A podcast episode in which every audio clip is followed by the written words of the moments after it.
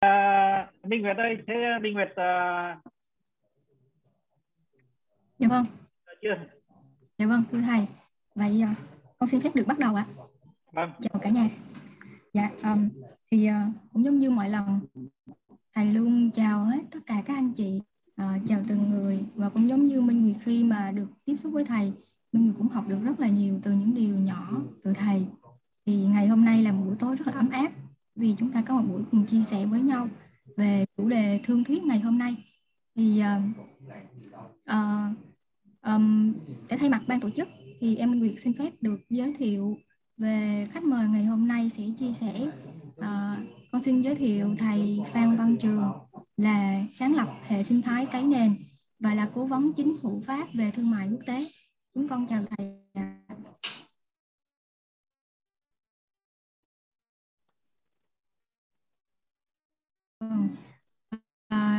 Cũng xin giới thiệu chị Lê Thị Thủy là chủ nhiệm cái nền là Việt Nam. Dạ, chào chị Thủy ạ. Chào thầy và chào tất cả mọi người. Dạ vâng. Thì như những chia sẻ đầu tiên của thầy thì chúng ta hôm nay sẽ có một buổi cùng nhau chia sẻ về chủ đề thương thuyết có chủ đích, lý luận hệ thống trong buôn bán và thực thi hợp đồng. Thì chủ đề này thì cả nhà cũng đều đã nắm rồi. Và hôm nay thầy chúng ta khi đến đây không có một cái chuẩn bị đâu cả nhà. Bởi vì thầy muốn cho chúng ta có thể nắm được cái lý luận hệ thống bằng cái trí tuệ của mình. Mình có thể nắm được những cái mắt xích trong cái việc lý luận đấy. Và chúng ta sẽ sử dụng cái trí tuệ của mình để có thể mắc xích hết tất cả những cái mấu chốt của mình và phát triển trí tuệ. Mà khi mà mình thư giãn, mình relax, thì cái trí tuệ đấy của mình sẽ lại càng hay. Đấy là chia sẻ một ờ, thầy đã đã đã đã có những cái chia sẻ như vậy đối với người thì người cũng xin chia phép chia sẻ lại với cả nhà mình và um, chị hôm nay là có chị Thủy là CEO công ty Việt Lo Linh Việt Nam cũng là một công ty về luật hàng đầu Việt Nam. Ngày hôm nay chị sẽ có những chia sẻ về những câu chuyện, những chia sẻ trong kinh doanh và chúng ta sẽ có một buổi lắng nghe thật là sôi nổi và phát triển trí tuệ và nội lực. Thì uh, uh, không xin phép không làm phiền lấy hơi nhiều thời gian của cả nhà mình. Thì à, con xin phép được uh, kính mời thầy giáo sư Phan Văn Trường có thể dẫn dắt và chia sẻ uh, buổi buổi hòa gặp mặt hôm nay được không ạ? À? Con kính mời thầy ạ. Vâng, à. Vâng, thầy à, cảm ơn lời giới thiệu của Vinh Nguyệt. Thầy xin một lần nữa xin chào tất cả mọi người. À, thì thầy lúc nãy chưa chào Tuyền à, đi phát thành ra là ờ, đây là cơ hội của thầy cho cho thầy và chào Tuyền. Tuyền là người à, đồng hương với thầy mà không những đồng hương mà còn đồng làng với thầy nữa. Thế thành ra nó rất quý khi mà có có Tuyền à, ở, à, ở gần thầy. À, cái đề tài thương thuyết là một đề tài rất khó mà cũng là rất dễ. Tùy chúng ta nhìn cái vấn đề nó ra làm sao. Nếu mà chúng ta nhìn như là chúng ta sắp đi vào à, một cái nơi mà chúng ta sẽ gặp những cái người sẽ tranh chấp với chúng ta hoặc là uh, đối chiếu hoặc là phản biện mạnh hoặc là đôi khi chúng ta coi họ như là kẻ thù thì thực sự cái cuộc thương thuyết sẽ rất khó khăn. Thế nhưng mà nếu mà chúng ta nghĩ rằng là khi trong cái vai người bán người mua nó đều cần nhau và khi người ta tới với mình thì chắc chắn là họ cũng muốn bán cho mình cái gì hoặc là người ta muốn mua của mình cái gì chứ nếu không họ đâu có bỏ công họ tới đến tận nơi họ gặp mình. Thế rồi mình cũng bỏ công mình tới tận nơi gặp họ. Thì rõ ràng là hai cái à, à, tấm lòng à, đi tìm cái thiện đi tìm cái tốt nó sắp sửa gặp nhau. Thế thành thử ra là chúng ta hãy rất hiền lành trong cái chuyện đó. Thế nhưng mà tại sao mà chúng ta lại à, phải hiền lành trong một cuộc thương thuyết? Thì ở đây à, nó có một cái điều mà thầy muốn tất cả mọi người đều ghi nhớ mà ghi khắc ghi vào vào đá cho thầy rằng là bao giờ trong cuộc thương thuyết thì cái nội dung bao giờ nó có phải là một nội dung duy lý và cái hình thức thì bao giờ cũng phải là một hình thức thân thiện. Tức là mình à, thân thiện tức là nó đã có cảm tính rồi đấy. Tức là cái phần đó là phần cảm tính trong khi cái phần mà nội dung là phần duy lý. Thế chúng ta không bao giờ được lẫn lộn hai chuyện đó cả. Là khi mà chúng ta có một cái nội dung thì chúng ta phải xem xem rằng là cái gì là cái gì có lợi thật cho phe mình, cái gì là cái lợi thật cho phe kia. Mà nếu mà cả hai bên đều thấy là có một cái à, không gian nào đó nó có lợi cho cả hai bên, thì chúng ta sẽ đi tìm được cái cái kết quả trong cuộc thương thuyết đấy. Và nếu mà khi mà khi mà cả hai bên đều không nhìn thấy là nó có một cái lợi gì cho đôi bên thì không có cái gì mà bắt buộc chúng ta phải à, có mâu thuẫn phải có cái sự bức xúc với nhau. Bởi vì chúng ta chỉ cười xoa chúng ta bảo rằng là hôm nay thật là bạn muốn mua cái xe đạp của tôi à, 2 triệu nhưng mà giá thấp nhất của tôi là 4 triệu thì chắc chắn là sẽ không à, có được cái xe đạp đó rồi. Nhưng mà chúng ta bắt bắt tay nhau. Chúng ta đi uống cà phê và bao giờ tôi có cái xe hai triệu thì tôi bán các bạn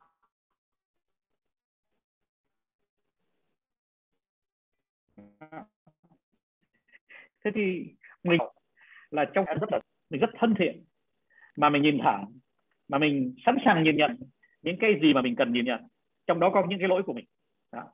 thế nó mình liêm khiết lắm mà người ta sẽ cảm nhận. Bởi vì nó như thế này là cái ờ, cái thuyết tâm lý ngoài con người với nhau đấy là khi mà một người mà bắt đầu hành xử hơi tạm gọi là gian dối đi tạm gọi là lao lếu đi tạm gọi là khoác lác đi tạm gọi là um, mạnh bạo với nhau đi thì bao giờ mình cũng gặp cái người đúng như thế trước mặt mình người ta bắt buộc người ta phải phản phản ứng. Mà rồi không có cái gì tệ hại bằng là trong cuộc thuyết từ cuộc thương thuyết giữa hai người là có tính rất ân cần, có tính rất êm đềm, có tính rất đạo đức. Mà tự nhiên cả hai bên đều đóng kịch. Đóng kịch trở thành người ờ, vũ bão, người mạnh bạo, người ờ, gian dối. Là chỉ tại vì một người lỡ lời làm cho người kia tưởng rằng mình là con người gian dối. Thành ra bên kia họ cũng lại đóng kịch thế thành ra là cả một cái cuộc thương thuyết kéo dài mấy tháng hay mấy tuần hay là mấy ngày là là cả hai bên đều đóng kịch làm cho cái con người của mình làm con người khác. Để một thương thuyết trên một cái đề tài thì không có cái gì thảm hại bằng như thế. Thế thành ra ngay từ đầu thầy khuyên các em là đừng có không mình rất là hiền hòa. Mình tới một cách hiền hòa và mình bảo bạn ạ. À, chúng ta tới đây đó thì tôi mong là bạn thích mua cái đồ của tôi. Và tôi cũng mong bán cho bạn cái đồ của tôi. Thế là hai người thì bây giờ đó thì chúng ta nên tìm những cái ờ, những cái uh, những cái không gian nào mà chúng ta có thể đồng tình được.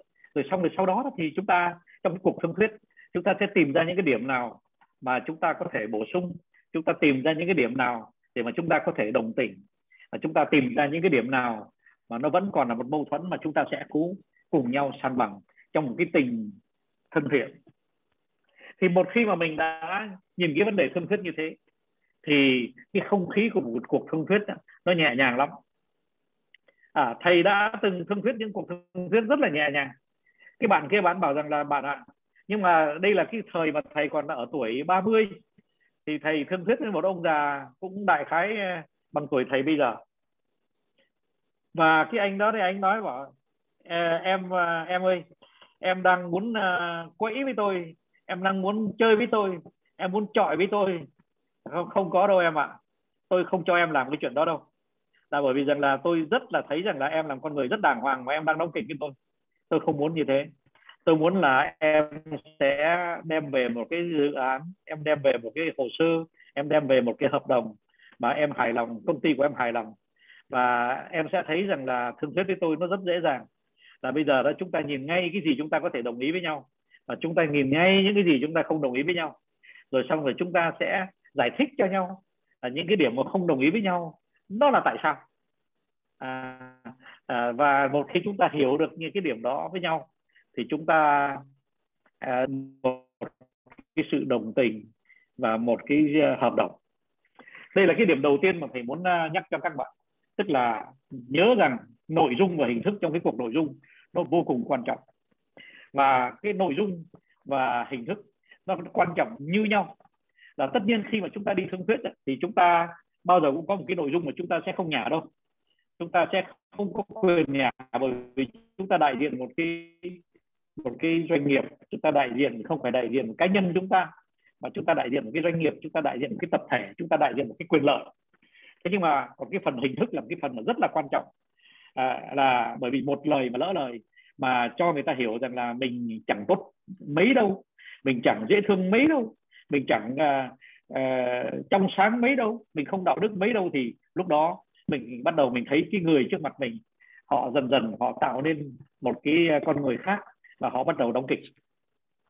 Đây đây là cái chuyện mà bắt đầu khởi đầu. Thế nhưng mà trước khi khởi đầu đó thì thầy xin à, có cái lời như thế này. Là trong những cái các cuộc thương thuyết của thầy à, từ xưa đến nay luôn luôn thầy có một người luật sư và khi mà thầy thương thuyết ở bên Hàn Quốc ấy à, khi dự án mà đường sắt cao tốc thì thầy còn có một đội à, luật sư quốc tế nữa mà có có khá đông luật sư. Chứ chưa kể tất cả những cái kỹ thuật gia những cái khoa học và những nhà khoa học và những cái nhà à, tài chính và bên quanh mình. Thế thì à, thành thử ra hôm nay nói về thương thuyết thì thầy mi xin à, mời bạn à, à, lê thủy là của công ty lâu linh thì các bạn cũng thấy là bạn là thủy hay à, lên online với thầy à, thầy muốn cái này đó thầy muốn à, các bạn à, bắt đầu quen cái thói là khi mình làm bất cứ một cái gì mà có mang tính cam kết mang tính cam kết là các bạn luôn luôn phải đem à, phải đi cùng với một người luật sư Đấy. và cái vai trò mà thầy hôm nay thầy xin à, bạn Lê Thủy đóng à, trong cái buổi hôm nay đó là cái vai trò là luôn là làm thế nào để thực thi một cái cam kết làm thế nào để mà nghe cái người khác người ta cam kết trước mặt mình. Mình uh, tìm được một cái uh, điều khoản uh, pháp lý nào mà làm cho họ uh, không thể nào không thực thi được. Thì như thế thì chúng ta mới có thể nói chuyện thương thuyết được. Tại vì nếu mà một bên thương thuyết là nói rằng tôi muốn như thế tôi muốn thế kia bên kia đồng ý rồi xong rồi đến khi về nhà lại không đồng ý thì, thì thương thuyết làm cái gì? Thế thành thử ra cái vai trò của người luật sư đó là cái vai trò gọi là nó đóng đinh nó đóng đinh xuống gỗ nó đóng đinh vào cột. Cái gì mà mình nói miệng. Đó. Thế thành ra là các bạn hôm nay là cái ngày đầu tiên mà các bạn thấy rằng là thầy nói chuyện về thương thuyết và thầy xin có một người luật sư rất là kinh nghiệm à, tới để mà luôn luôn hỗ trợ hỗ trợ cho cái phần thực thi phần cam kết. Mình làm cái gì mà mình cam kết là phải có luật sư đây là chưa nói đến cái vai trò của người tài chính. Bởi vì rằng là nếu mà có ngân hàng ha, cả hai bên ngồi bên cạnh mình thì đó là càng có một cái uh, sự bảo đảm. Bởi vì khi mình cam kết với nhau đó thì uh, bên bên anh có đủ sức tài chính để mà cam kết không? Bên tôi có đủ sức tài chính để mà cam kết không? Đó, chứ không phải pháp lý không? Thế thành ra là thực sự ra này để nói cho đầy đủ thì trong những cuộc thương thuyết ngày xưa của thầy luôn luôn là có một uh, ít nhất là một luật sư và ít nhất là có một uh, nhà tài chính tư vấn tài chính bên cạnh thầy cùng với ngân hàng tài trợ cái dự án của mình. Và nói đến đó đấy, thì thầy mong rằng là à, bạn thủy luôn luôn là, là lúc nào mà muốn à, à, can thiệp vào trong câu chuyện của thầy thì cứ cứ việc uh, chặn thầy lại và thầy ơi em uh, ở đây sẽ em chặn thầy lại và em uh, có cái điểm uh, đáng bình luận là như thế này thế ngay bây giờ thì thủy có cái bình luận nào không? À, em chỉ muốn nói là xin ờ, cảm ơn thầy rất nhiều vì cho em cái cơ hội này để quay lại gặp gỡ ờ, rất là nhiều các bạn đã gặp ở buổi trước ở đây. Và cũng qua cái buổi hôm nay thì sẽ xin để làm một cái người gì nhỉ phụ trợ bên cạnh thầy và giải thích thêm những vấn đề để thực thi các cái để pháp lý hóa các cái thỏa thuận sau khi mà đạt cái kết quả thương thuyết đấy. Và làm thế nào để mà các cái kết quả thương thuyết của mình có thể thực hiện được? Ờ, và được pháp luật bảo hộ. Và chúng ta cảm thấy yên tâm. Ờ, em cũng xin bổ sung một chút là, thầy ơi, thầy nhắc đến là cái team mà để đi đàm phán cùng với thầy thì thành phần luôn luôn có đấy là đội ngũ về pháp lý và đội ngũ tài chính và nhà băng. Thì hôm nay em cũng rất là bất ngờ được biết là tham dự cái chương trình hôm nay thì có chị Hoàng Kim Nga là giám đốc của ngân hàng bất Bank Malaysia. Chị Nga thì đã nghỉ hưu rồi nhưng mà chị Nga cũng đã làm ở công ty Việt Nam và quốc tế và chị Nga có tham gia buổi hôm nay ạ. Nga ơi Nga cho, cho phép có thể nhìn dung nhan nào. Nga hô lên một tiếng. Chị nga, nga đâu, đâu rồi? rồi?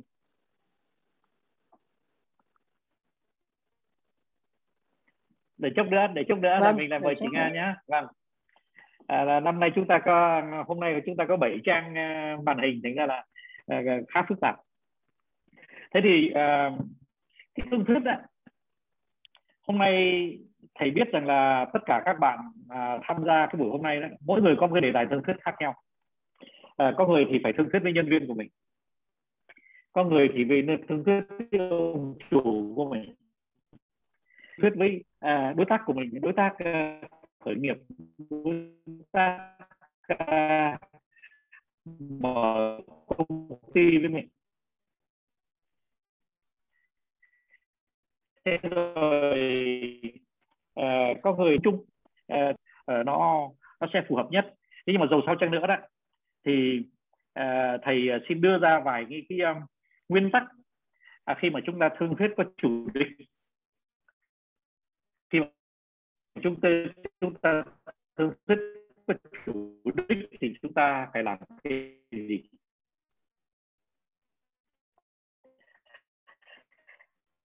Khi mà chúng ta thương thích có chủ đích thì cái việc đầu tiên là chúng ta phải tự hỏi xem là chúng ta có công khai cái chủ đích của chúng ta không?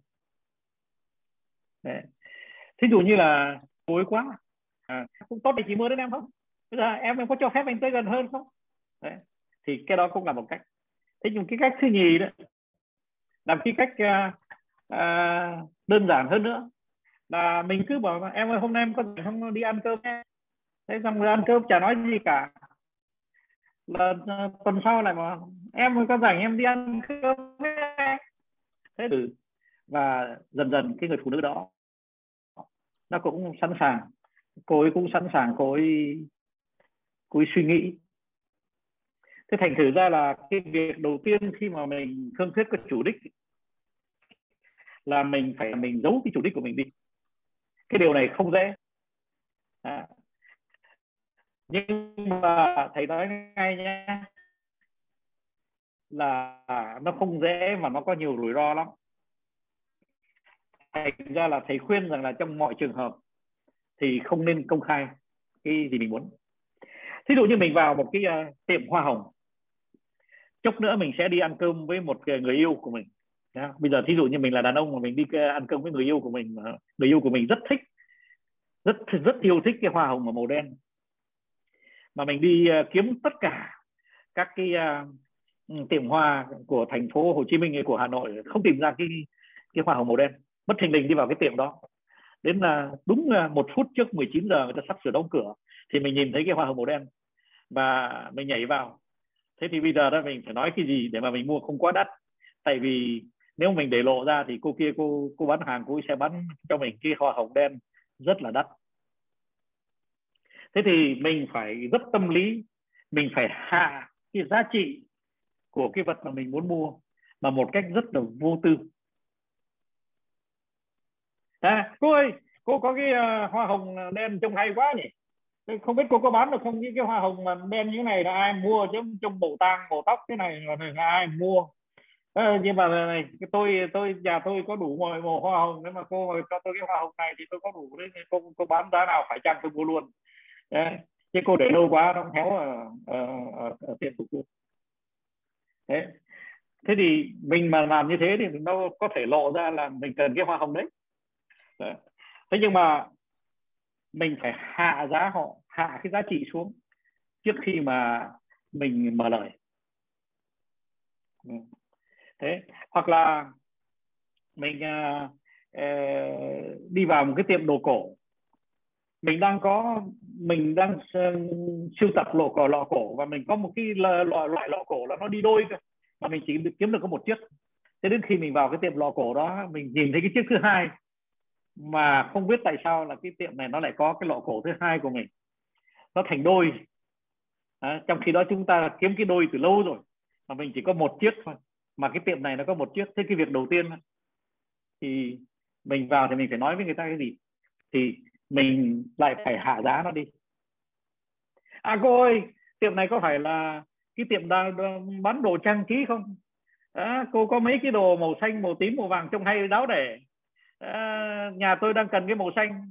Ờ, cô có cái gì màu xanh để cô bán cho tôi không? Nhưng mà cốt để trang trí thôi mà màu xanh nào cũng được. Thế thì y như rằng là cái lọ cổ đó nó màu xanh. À, thế thì là cô ấy sẽ nói rồi đấy em em có cái này màu xanh em có cái kia màu xanh nữa thì anh muốn mua cái nào? Này tôi mua hết cả đấy mà nếu mà cô bán rẻ tôi mua cả lô. À, nói như vậy. Mình vẫn chưa lộ ra là mình đang muốn mua cái lọ cổ đó. Thế thì tất nhiên nếu mà cái người bán bộ cổ đó mà người ta bảo ông ơi ông nhìn cái lọ này ấy, là cái ông đừng ông đừng đụng vào cái lọ cổ này nó mắc lắm nó mắc lắm. Thế thì mình bảo là à cô ạ thế nhưng mà cái lọ cổ này tại sao nó đắt? À tại vì là nó đi đôi. Cô, cô có một cái này mà còn cái kia đâu rồi? À, nếu mà cô có một cái thì nó có giá trị thì mấy đâu cái um, cái ý muốn của mình. Nhưng mà mình đã hạ cái giá trị của nó rồi. Mình tạo ra một cái môi trường để mà cái vật đó nó không có cái giá trị cao. Thế mình chỉ nói rằng là hôm nay mình muốn trang trí nhà với màu xanh thành cái màu xanh nào cũng được hết. Cái lọ cổ nó nó cũng là màu xanh. Mà ngờ đâu cái lọ cổ đó là nó giá trị rất là cao. Cũng như là cái hoa hoa hồng và màu đen. Thế thì khi mà mình gặp một cái tình huống như thế thì mình cứ hạ cái giá trị nó xuống rồi mình xem phản ứng. Đấy. thế thì cái người mà người ta thực sự là người ta biết cái giá trị của người ta của của họ đó, thì mình không lừa được họ đâu. Họ sẽ nói rõ ngay. Bảo anh ạ à, cái hoa hồng mà, màu đen này của tôi là nó có thể không bao giờ héo trong hai tháng trời. Nó nằm ở trong lọ nó có thể hai tháng trời nó không héo. Mà nó đẹp vô tận anh mua về thì anh sẽ thấy rằng là cái hoa hồng này nó đem lại cái may mắn cái gì đấy thôi mình thua rồi. Lúc đó là mà mình muốn mua thì mình phải trả giá rồi.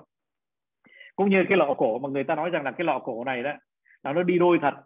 Nhưng mà à, người ta biết rằng là cái chiếc kia nó nằm ở trong cái thành phố này. Đó.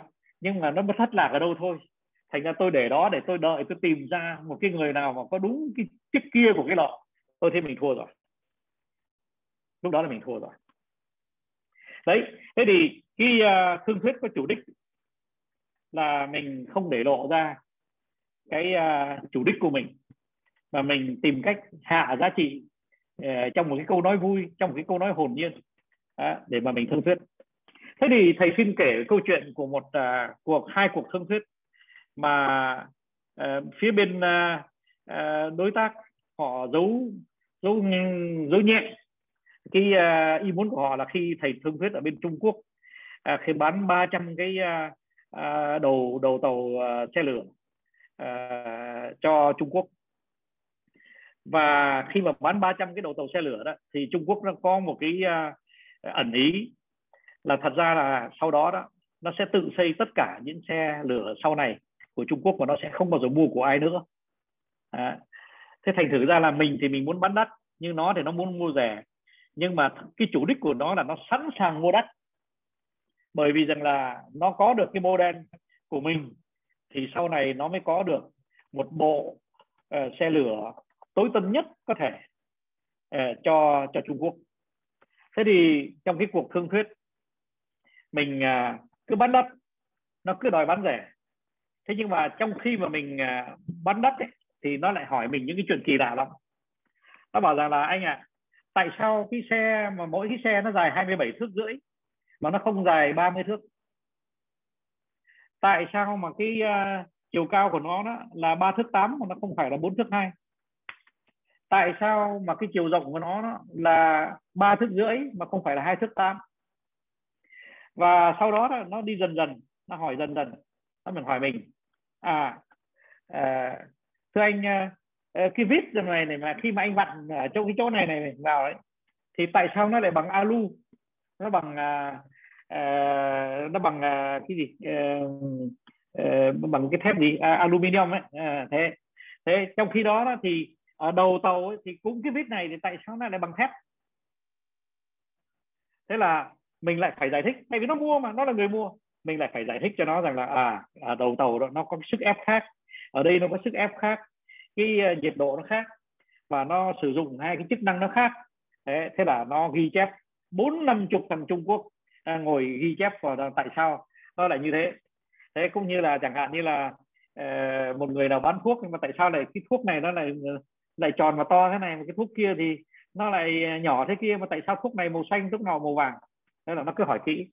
Thế xong rồi dần dần nó bảo rằng là tại sao mà mình lại để cho cái cái máy ờ, điện nó lại ở trên đầu nó không để ở ở, ở, ở dưới dưới sàn.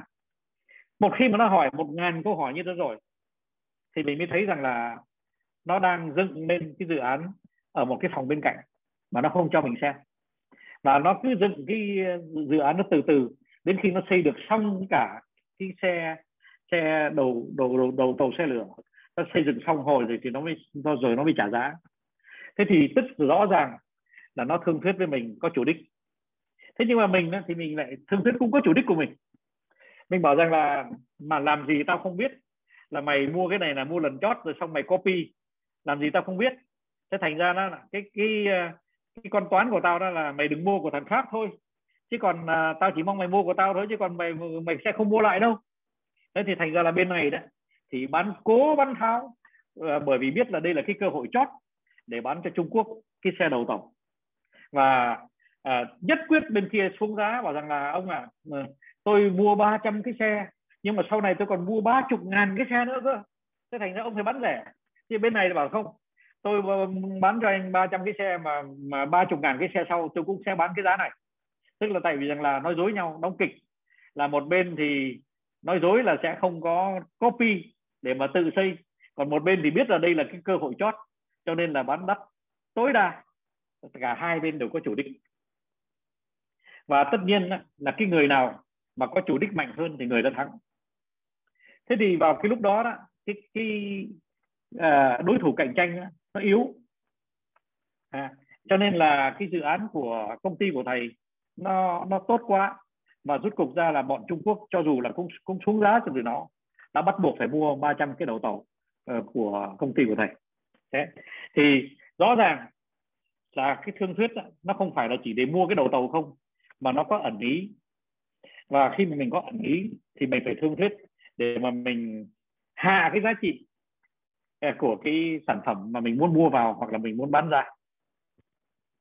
Đấy thế thì khi mà à, bây giờ mình quay vào mặt pháp lý và mình nói rằng là à, lỡ mà chẳng hạn như thương thuyết xong cái dự án đó rồi thằng Trung Quốc nó lại kiếm một cái cớ nào để nó lật lại nó bảo rằng chúng ta thương thuyết lại à, đấy, thì, thì thì sẽ làm sao? Thế thì rõ ràng là chúng ta phải đi qua cái giai đoạn là à, phải thương thuyết một cái điều khoản mà không cho phép trở lại thương thuyết lại. Thế thì thầy xin hỏi ý kiến của thủy. À, là vào cái lúc mà mình thương thuyết như thế khách hàng nó nó đã nó nó, nó chưa ký hợp đồng nó chưa có trả down payment tức là tiền tiền cọc nó chưa được trả tiền cọc thành ra nó vẫn có thể bảo rằng là ôi thương thuyết xong rồi chúng ta thương thuyết lại. À thế thì tại vì là nó có thể nó nó tìm cách một cái cách nào khác để nó hạ mình giá thêm. Thế thì mình làm thế nào để mà mình bảo đảm rằng là không có cuộc thương thuyết lại? Đây là một à, câu hỏi vâng. thầy đặt cho thủy. Vâng cảm ơn thầy. À, thì em sẽ xin chia sẻ một chút về việc này ở góc độ của về pháp lý thì um, cái vấn đề mà thầy đề cập ấy tức là sau khi mà đã thương thuyết và đạt được một cái kết quả thương thuyết rồi thì một trong các bên có thể sẵn sàng là gì? Uh, thay đổi các cái điều kiện và điều khoản đã thống nhất được từ buổi thương thuyết trước đấy uh, và đảo ngược lại một tình thế hoặc là giảm giá hoặc là đưa ra những điều kiện thêm uh, hoặc là tạo nên những tình huống mới. Thì đây là một cái việc mà rất thường xuyên mà gặp phải trong quá trình thương thuyết và đặc biệt là ở trong cái môi trường kinh doanh ở Việt Nam thì việc này gặp phải rất rất là nhiều.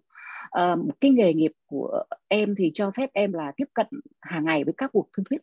Và nếu mà chúng ta nói rằng cái điều này nó chỉ xảy ra quan hệ kinh doanh thương mại thì nó cũng không hẳn. Nó xảy ra trong tất cả các lĩnh vực của đời sống.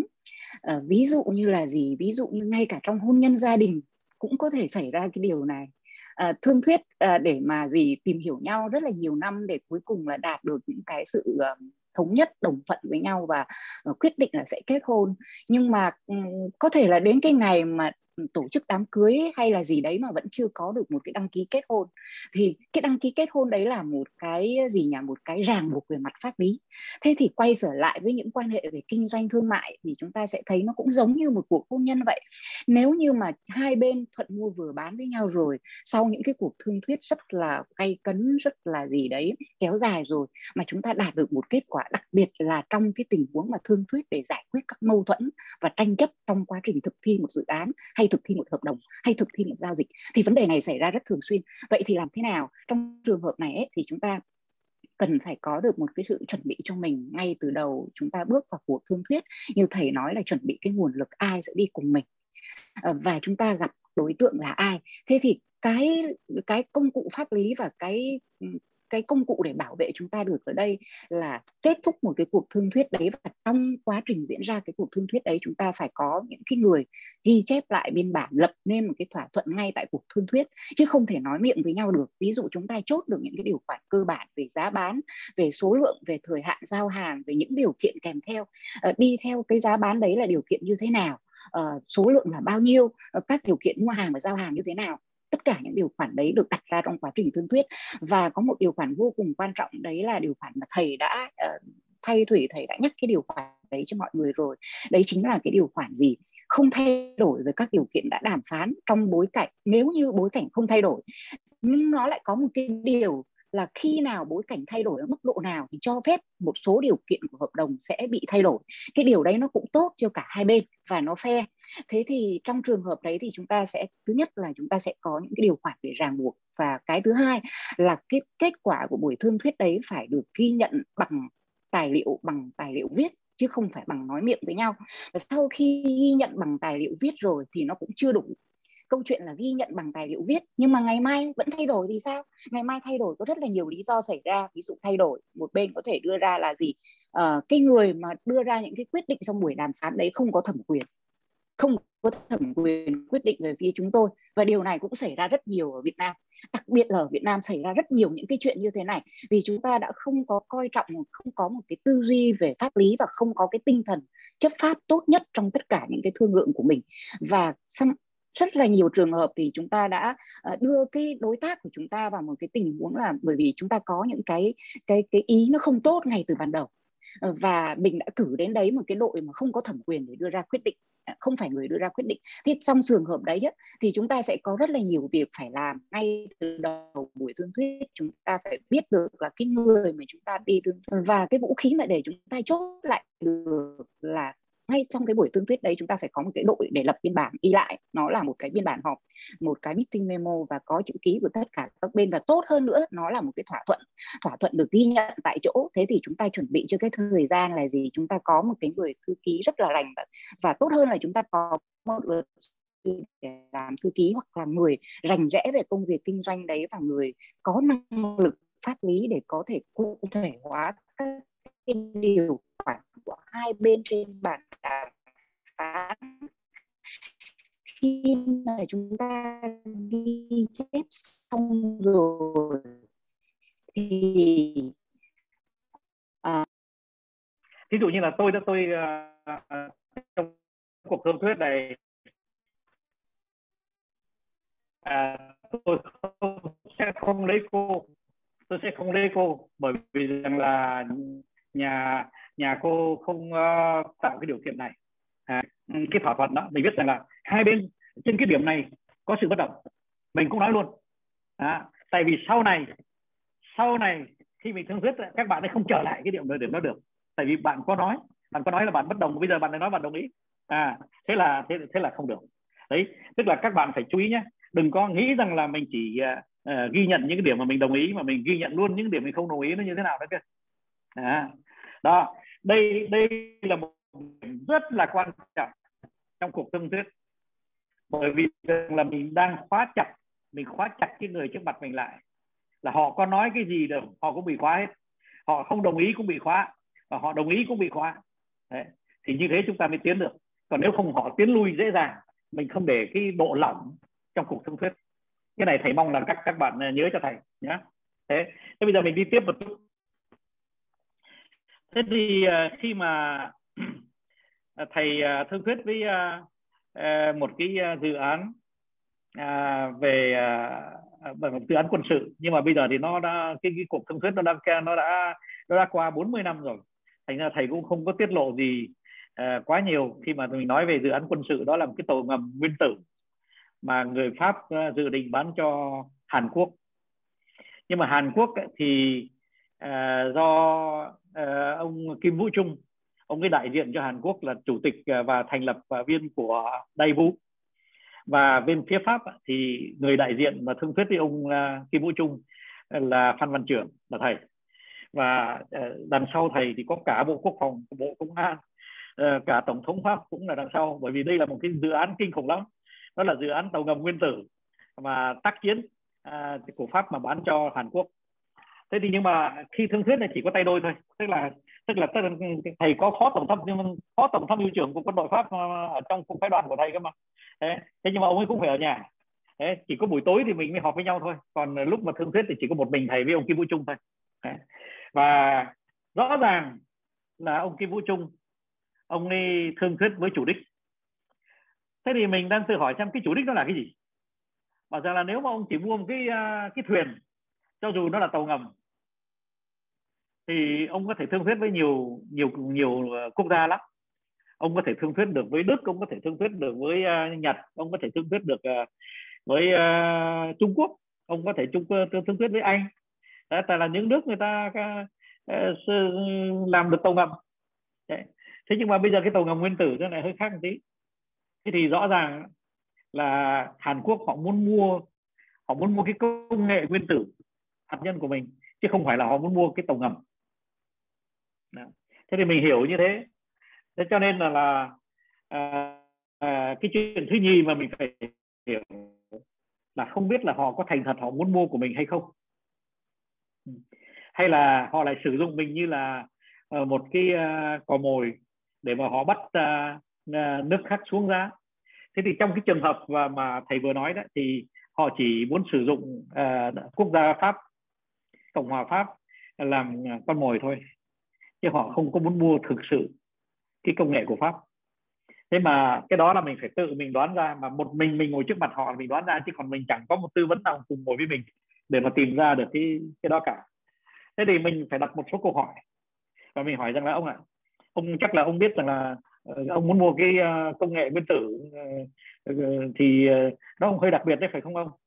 Ông kia bảo không không không không tôi tôi muốn mua cái tàu ngầm mà nghe nói đâu là với ờ, cái ờ, chất liệu nguyên tử thì nó chạy nhanh hơn ờ, rồi thế thôi chứ còn không có gì cả. Mà nếu mà không phải thì cũng sao đâu chúng tôi muốn mua cái tàu ngầm. Bên này thì nói rằng là rõ ràng ông mua một cái tàu ngầm nguyên tử. Và bên kia thì bảo ra tôi chỉ muốn mua cái tàu ngầm. Mình bảo ra nếu mà mua, mua, mua tàu ngầm thôi thì ông, ông, ông sang Trung Quốc ông mua đi. À không không không không Trung Quốc không mua được. À, tại lý do này. Để ông thấy ông mua sang bên anh đi. Mà không không không không bên anh tôi không mua được. Nó rõ ràng là tại vì bên anh không biết làm tổng hợp nguyên tử và Trung Quốc cũng không làm được tổng hợp nguyên tử. Nó nó muốn mua tổng hợp nguyên tử cơ. Thế thì mình bảo ra là ông là nếu thế thì chỉ còn có một nước là nước Đức nước Pháp là biết làm cái cái tổng hợp nguyên tử thôi. Thế thì tôi hỏi thẳng ông nhé ông muốn sử dụng chúng tôi làm cò mồi hay là ông muốn mua thực sự của chúng tôi? Đấy. Thế thì đến lúc đó, đó là ông ấy kẹt đây là cái cái ví dụ của một sự công khai. Và tôi biết là ông muốn mua cái đó tôi không khai luôn. Nhưng mà ông phải chứng minh ờ, cho tôi là ông muốn mua của tôi. Thế thì ông Kim Vũ Trung à, lúc đó là chấm dứt buổi họp. Và để ngày mai chúng ta gặp lại. Thế ngày hôm sau gặp lại thì ông chỉ nói thế này thôi. Ông bảo rằng nếu mà anh bán rẻ thì tôi mua. À, còn mà à, anh không bán rẻ tôi không mua. Thế nhưng mà mình lại nói ngay với bạn ấy rằng là bạn ạ tôi chỉ đi vào cuộc thương thuyết nếu mà tôi có một cái lý do à, là nghĩ rằng là bạn mua thật thôi. Là bởi tại sao? Là bởi vì trong cuộc thương thuyết tôi sẽ phải lộ ra. Tôi phải giải thích rằng là cái bộ máy của nguyên tử hạt nhân nó nằm ở đâu trong trong tổng đồng. Tôi phải giải thích là cái uh, các dây dợ đó nó hơi khác các tổng đồng khác một chút. Tôi phải giải thích lắm thứ lắm. Và tôi giải thích kia đó là tôi lộ hết ra rồi. Thế thành ra là anh phải thuyết phục cho tôi là anh muốn mua thật thì từ lúc đó mình mới nói chuyện được. Đấy thế thì thầy không đi xa hơn uh, trong cái buổi uh, nói chuyện ngày hôm nay. Thầy không đi xa hơn nhưng mà thầy cho thấy rằng là ngay trong một cái dự án là rất là lớn là cái một cái tàu ngầm nguyên tử hạt nhân mà khi mà thương thuyết mà lại thầy lại công khai ra để mà thầy ấn anh uh, Kim Vũ Trung uh, vào tường anh ấy lùi vào tường và anh ấy anh phải lộ ra mà anh nhất định anh không lộ. Và lúc sau đó thì sau này đó thì thầy cho các em kết quả luôn là họ đã mua của Đức. Và ngay từ đầu đó là bộ quốc phòng của của Pháp đã nói rằng là thế nào họ cũng mua của Đức chứ họ không mua của mình bởi một số những cái lý do kỹ thuật mà bên Pháp không có. Đấy. thế nhưng mà họ vẫn muốn uh, sử dụng cái uh, cái dự án của Pháp để mà họ mua để mà họ họ họ ếm cái giá của bọn Đức xuống. Họ ép cái, cái người người Đức xuống để mà họ mua của Đức. Thế thì đây cũng là những cái cuộc thương thuyết có chủ đích. Và các bạn đều thấy rằng hôm nay là có những trường hợp mà chúng ta không nên công khai là chúng ta có chủ đích mà có những trường hợp chúng ta công khai cái chủ đích của chúng ta. Thế thành thử ra cái này đó nó đòi hỏi cái người thương thuyết à, có một cái uh, trí tuệ là mình phải lý luận cái quyền lợi của mình. Chứ mình không có một cái mô hình mà mình học thuộc lòng rồi mình áp dụng đâu. Đấy. Thế thì uh, khi mà thầy thương thuyết với ông uh, Kim Vũ Trung thì thầy có hỏi ông ấy một điểm mà nó lộ ra là họ không muốn mua của mình đó là mình bảo rằng là này ông ạ. Ừ, tôi đó thì đằng sau tôi đó ở ngay khách sạn là tôi có phó tổng tham mưu trưởng của quân đội của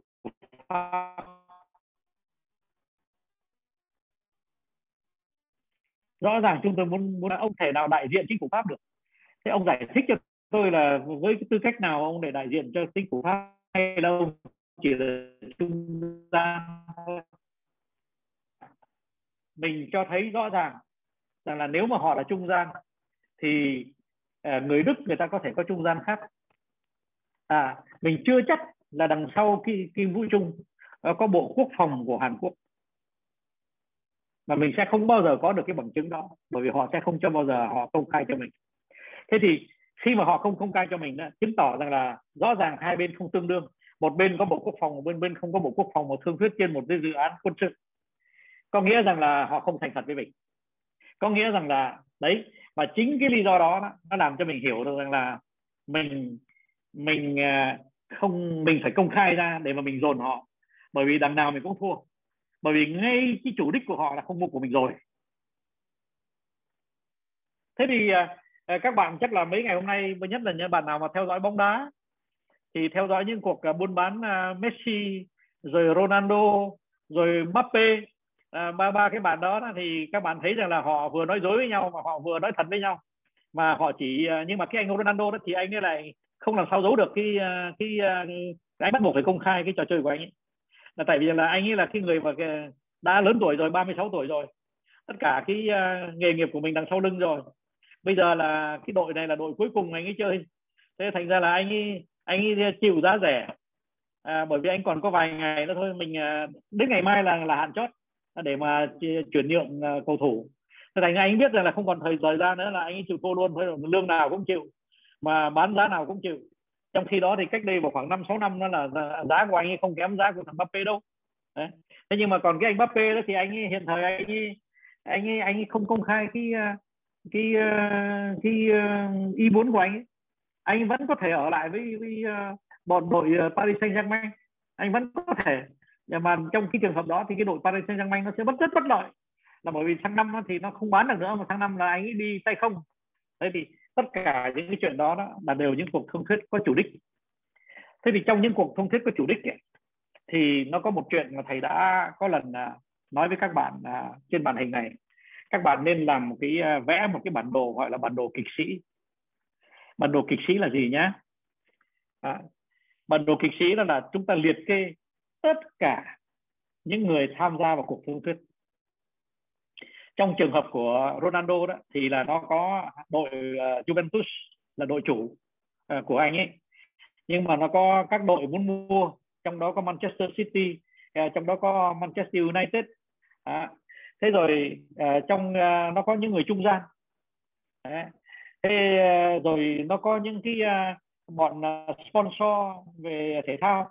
Đấy, tại vì rằng là bọn đó nó cũng tham gia về chuyện tiền. Thế thì mình vẽ ra cái đó nó gọi là bản đồ kịch sĩ của cái cuộc bán của anh Ronaldo. Thế nhưng mà khi mà mình mà thương thuyết cái, một cái tàu nguyên tử chẳng hạn thì nó nhiều bộ lắm. Chẳng hạn như là nếu mà Việt Nam mà thương thuyết một cái à, dự án như thế đấy thì chúng ta có bộ gì? Chúng ta có bộ khoa học công nghệ chúng ta có bộ quốc phòng chúng ta có bộ à, công an chúng ta có bộ chính trị chúng ta có bộ khoa học à, Ờ, có bộ giáo dục. Uh, chúng ta chúng ta nếu mà chúng ta dự định xây ở cái đó ở một cái tỉnh nào thì chúng ta lại có bạn uh, chủ tịch ủy ban nhân dân uh, tỉnh đó hoặc là bí thư tỉnh đó. Thế thì tất cả những người đó người ta thuộc người ta thuộc một cái mà thầy gọi rằng là đó là cái bản đồ kịch sĩ. Thế thầy xin kể chuyện cho các bạn một câu chuyện mà nó đã xảy ra cho thầy cách đây hơn 30 năm khi mà thầy thương thuyết một cái dự án ở bên Maroc. Thế thì cái dự án đó, thì khách hàng mới nói với thầy à, anh ạ à, bây giờ cái dự án này là chắc chắn của An Tôm rồi An Tôm thắng rồi. Thế bây giờ thì chúng ta phải đi vào à, ký hợp đồng. À mình vui quá à, mình bảo rằng là có lẽ lần này là bản đồ kịch sĩ đầy đủ người nào cũng no cả. Tức là tất cả những người đóng góp trong cái dự án này là đều no tức là họ có phần của họ. Thế nhưng mà đến khi mà mình mới chọn cái ngày để ký thì anh à, chủ tịch với bên điện lực à, của Baroque anh nói rằng là ngày này cũng không được ngày kia cũng không được. Ê, rồi tháng sau cũng không được. Chọn ngày khó quá. Mà tại sao mà chỉ có ký vào cái tờ giấy như thế này thôi mà, mà, mà sao mà chọn ngày không chọn được? Mãi đến cả tháng sau. À, thì uh, trong công ty của thầy mới họp lại bảo rằng là có lẽ là có một kịch sĩ nào anh ấy chưa bằng lòng. Cho nên anh ấy chưa cho ký. Trong cái bản đồ kịch sĩ là có một người hay là nhiều người mà chưa được đi vào chưa được có phần thưởng chưa được có phần chia. Các bạn ạ ở đây thầy xin khoán lại một phút để nói với các bạn rằng khi mà mình thương thuyết ấy, mình đừng tưởng mình chỉ có một một mình mình ở, ở trong cuộc chơi đâu. Mình cái cuộc thương thuyết của mình nó nó chạm ba chạm rất nhiều người. Và đôi khi nó nó có là quyền lợi trực tiếp là chẳng hạn như cuộc thương thuyết đó nó đem tiền tới cho một cái người nào đó hoặc là trung gian họ nhận được 5% hoặc là có những cái uh, người trung gian phụ nhận được một nửa phần trăm. Thế nhưng mà nó có những người người ta ẩn. Người ta cũng nằm trên bản đồ kịch sĩ nhưng mà mình lại quên mất mình không cho họ vào. Thế và họ có họ có khả năng họ chặn cái cuộc thương thuyết lại. Họ không có khả năng chốt cuộc thương thuyết nhưng họ có khả năng chặn lại. Đó. tức là họ làm điều tiêu cực được mà họ không làm điều tích cực được. Tức là những người đó là những người kịch sĩ yếu chứ không phải là những người cực sĩ mạnh. Thế thì trong cái cuộc thương thuyết với uh, uh, bọn Maroc ấy, thì anh chủ tịch điện lực anh nói là xong hết rồi ký được rồi không có sao cả. Thế mình bảo rằng là thế thì tại sao mà không chọn được ngày ký nhỉ? Bảo không không chọn được ngày ký ờ, thế nào cũng chọn được mà anh nghĩ kỹ đi. Mình tìm lý do hoài. Chứ đến khi mà tìm hoài không ra lý do thì anh uh, tổng giám điện lực anh nói như này anh bảo rằng anh à, anh Phan ạ à, anh có nghĩ tới tất cả mọi người chưa? Chứ bên tôi thì thấy còn thiếu một người còn bên anh thì đã đầy đủ chưa? À, thì bỏ quá. Ờ, bộ trưởng điện lực ở trong rồi.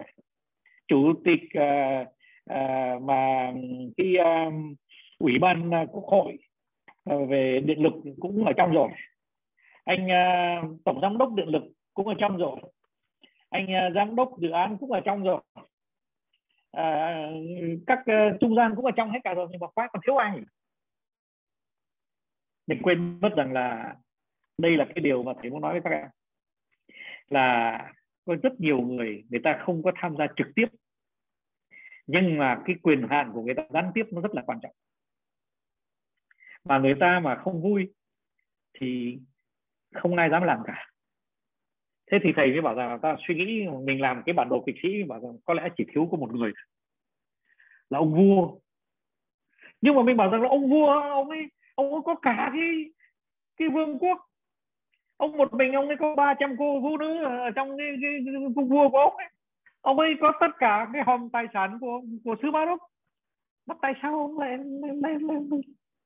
thế nhưng mà mình cũng bảo rằng thôi thế thì mình tìm kiếm một anh trung gian ờ, đưa mình vào gặp ông vua. Và mình gặp ông vua. Ông vua Hassan II à, ờ, ông vua ông ấy ờ, đẹp trai lắm. Vua Hassan đẹp trai lắm. Không không cao lắm. Rất đẹp trai. Ờ, có lẽ tay đó hào hoa lắm. Thế ờ, tay đó gôn rất giỏi. Tay đó bảo rằng là trông mày cũng đẹp trai đấy. Cảm ơn vua cảm ơn ngài. Thế, ờ, này anh à nó nói này chứ. Trên đời này mà làm vua ấy cũng phải có một cái vườn riêng của mình chứ. Có nhiều điều mình cũng không thể nào mà công khai hết được mình cũng có vợ ờ, là hoàng hậu rồi mình cũng có quý phi. Thế nhưng mà đôi khi họ ghen nhau. Đôi khi mình muốn cho quà quý phi nhưng mà hoàng hậu bà không chịu. Thế thì mình phải có tiền riêng mình phải đút vào túi quý phi. Thế, thế thành ra tôi thì tôi cái quỹ ờ, cái quỹ mà tôi sử dụng cho quý phi quý phi thì tôi quỹ cái quỹ nó không được dồi dào lắm. Anh có làm được cái chuyện gì cho tôi không? Dạ có chứ mà làm cho ông có gì đâu dễ thương à, à thế được rồi nhá. Thế tốt rồi. Thế là ngày hôm sau à, tổng giám đốc điện lực vội vàng gọi điện thoại cho mình. Và anh tới ngày ký ngày hợp đồng đấy chứ còn đợi cái gì nữa. Đấy. thế thì rõ ràng là ông vua là cái người mà ông ấy chặn cái dự án của mình lại. Thế nhưng mà nói cho cùng ra thì ông vua ông không có một cái quyền hạn để mà quyền hạn pháp lý để mà tham gia. Đây là một điều các bạn nên nhớ nhé là đôi khi cái người sponsor đó, người ta không cần có quyền hạn. Nhưng mà người ta mà không vui thì thì cả nước sẽ không tiến lên. Tại vì người ta kính nể ông vua. Và sẽ không ai làm gì để mà phạm cái vào ông vua cả. Tại vì sau này biết đâu ông vua ông ấy ờ, lại uh, chống đối cái gì của mình thì sao? Đấy. thế thành ra uh, trong cái trường hợp đó các bạn thấy rằng là mình lại phải có một cái hợp đồng với những cái người mà người ta không có cái chức năng để ký hợp đồng. Ông vua không bao giờ ông ký một cái hợp đồng nào cả. Là mình vẫn phải đem hợp đồng tới cho ông ấy. Mà rồi ông lại à, nói rằng là mày phải ký với thằng này đi. Thế thì về mặt pháp lý đó thì nó rất khó có phải ông thủy? Là mình ký với một người mà mình không biết là có phải cái người đó đại diện vua thật hay không. À, thế nhưng mà mình không ký với người đó thì cái dự án của mình nó không tiến lên. Thế, thế thì đây là một trường hợp và tất cả các cuộc thương thuyết các bạn mà nghe thầy thì phải hiểu một chuyện. Là trong bất cứ một cuộc thương thuyết nào chúng ta cũng phải chú ý à, tới những cái uh, nhân vật mà họ tham gia một cách gián tiếp. Chứ đừng có nghĩ rằng là chỉ có những nhân vật tham gia một cách trực tiếp của dự án là đủ đâu. Thế và à, chính vì vậy mà thầy đưa cái ví dụ này ra để cho các bạn thấy rằng là đến khi mà mình vừa mới uh, tháo được à, cái à, cái nút à, nút thắt đấy thì cái chuyện đó là nó xuôi ngay tức khắc. Thế thì nhiều khi mình lại tự hỏi xem là không biết là nói ngay từ đầu với ông vua thì có tốt hơn không? Có đúng nhỉ? Mình có thể tự hỏi cái đó và rằng làm đi gặp thẳng ông vua cho xong thì lại không. Bạn mà làm như thế bạn sẽ thất bại. Là bởi vì rằng là cái người mà chính phủ họ đã chỉ định để thương thuyết với mình thì mình phải thương thuyết với họ là bắt đầu bằng bằng họ chứ mình không được thương thuyết uh, chéo mình không được à, uh, thương thuyết uh, gián tiếp với những người mà không có cái chức năng để thương thuyết với mình. Đấy. Thế thì về mặt pháp lý đó thì uh, mình thực thi như thế nào nhỉ? Nếu mà bây giờ mà mình muốn uh, uh, mình muốn có ông vua trong tay mình mà nhưng mà ông vua ông không không không thể thể lời lộ không không không không thể ký được. Ông ấy là một nhân vật gián tiếp thì mình làm thế nào để mà mình lấy được cái sự cam kết của của họ nhỉ? Thì nhỉ? Um, vâng em xin tiếp lời thầy. Uh, đây là một cái um, câu hỏi nó không dễ dàng gì ạ. Ừ, tuy nhiên ấy thì về kinh nghiệm của em ấy ở Việt Nam mình uh, với rất là nhiều cái dự án ở các quy mô khác nhau và các cuộc thương thuyết thì chắc chắn chưa có một cái thương thuyết nào mà ở một cái tầm uh, như là thầy một trong những cái ví dụ thầy vừa đưa ra. Thế ừ, tuy nhiên á, thì có những cái dự án cũng khá là lớn và có những cái rất nhỏ nó có những cái kịch sĩ mà đóng cái vai trò uh, có một cái sự can thiệp như thầy vừa nói là có thể dẫn đến là ừ, đổ vỡ một cái kết quả thương thuyết hoặc là đổ vỡ một cái giao dịch của mình trong khi mình không nhìn thấy họ ở trên bàn cờ và mình cũng không có lường trước được về cái vai trò tham gia của họ. Đấy thế nhưng mà họ vẫn có vẫn vẫn vẫn có một cái sự tác động. Thế thì trong cái câu chuyện này á những cái vấn đề mà chúng em đã gặp và đã xử lý ấy, thì ờ, em chia sẻ ở một góc cạnh và sau đấy thì ờ, thầy ờ, xin thầy cái kết luận thêm.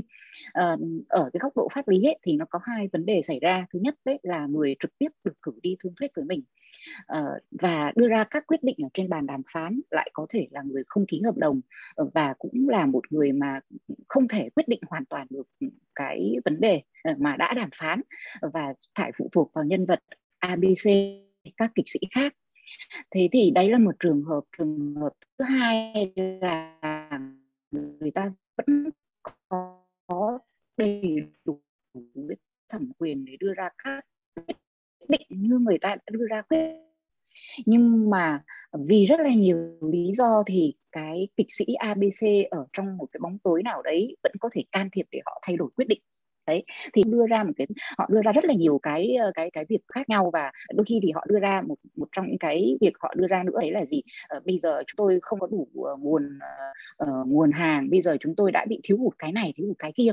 Thì trong trường hợp như thế về pháp lý nó có một cái phương án để xử lý về phía kinh nghiệm của em đấy là gì?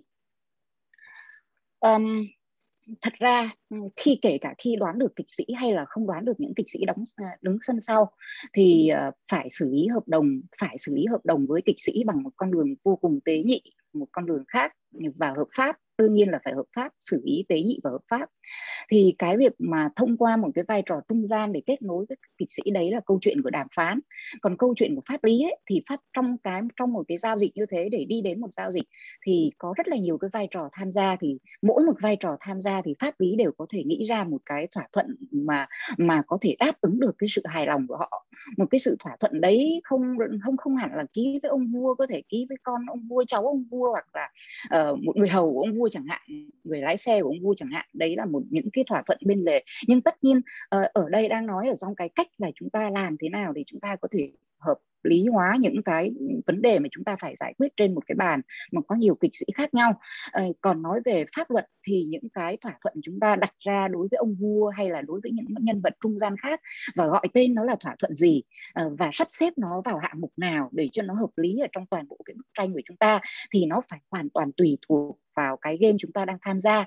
Ví dụ như trong mua bán hàng hóa quốc tế chẳng hạn, thì vai trò trung gian có thể được đặt ra trung gian của bên bán, trung gian của bên mua. Còn trong một cái vai trò mà ví dụ như là đặt ra một cái hợp đồng đầu tư chẳng hạn, thì có những bên môi giới về đầu tư, có những bên tư vấn về tài chính cho đầu tư, có những bên tư vấn về pháp lý cho đầu tư. Và có những bên nó lại chả phải tư vấn cái gì cả, nhưng mà nó chỉ có một cái vai trò thôi, nó chỉ có một cái tên gọi thôi.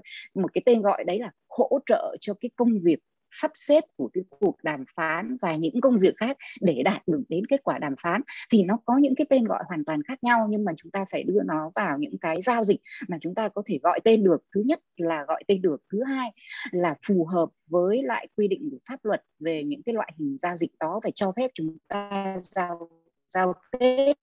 Và cái thứ ba nữa là gì? Cái thứ ba nữa ta không thể để cho cái chi phí đấy một cách nào đấy nó được xem là những cái chi phí lobby mà nó mang cái tính chất vi phạm pháp luật của quốc gia đó hay là của một cái doanh nghiệp đó.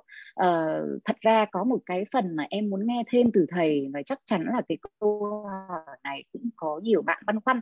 Đấy là khi mà chúng ta tham gia vào những cái giao dịch mà lớn và mang cái tầm mà phải giải quyết rất là nhiều cái kịch sĩ ẩn sau như thế thì ờ, nó sẽ xảy đến một tình trạng là có một cái sự lobby uh, nói một cách nhẹ nhàng và hiểu theo nghĩa tích cực thì có rất là nhiều khoản lobby chúng ta phải xử lý để đạt được đến một cái thương vụ nào đó.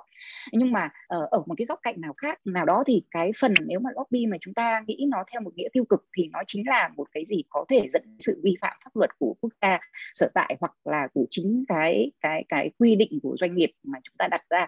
Đặc đặc biệt là khi mà ờ, nếu mà các bạn ở đây có giao dịch với những công ty đa quốc gia ấy thì trong cái quy tắc nội bộ của công ty đa quốc gia đấy bao giờ hoặc trong hợp đồng chúng ta sẽ thấy một điều khoản là uh, minh bạch và không hối lộ không hối lộ chính phủ. Đấy một điều, điều khoản bắt buộc ở trong tất cả các hợp đồng đầu tư các hợp đồng giao dịch của các công ty đa quốc gia chúng ta đều thấy.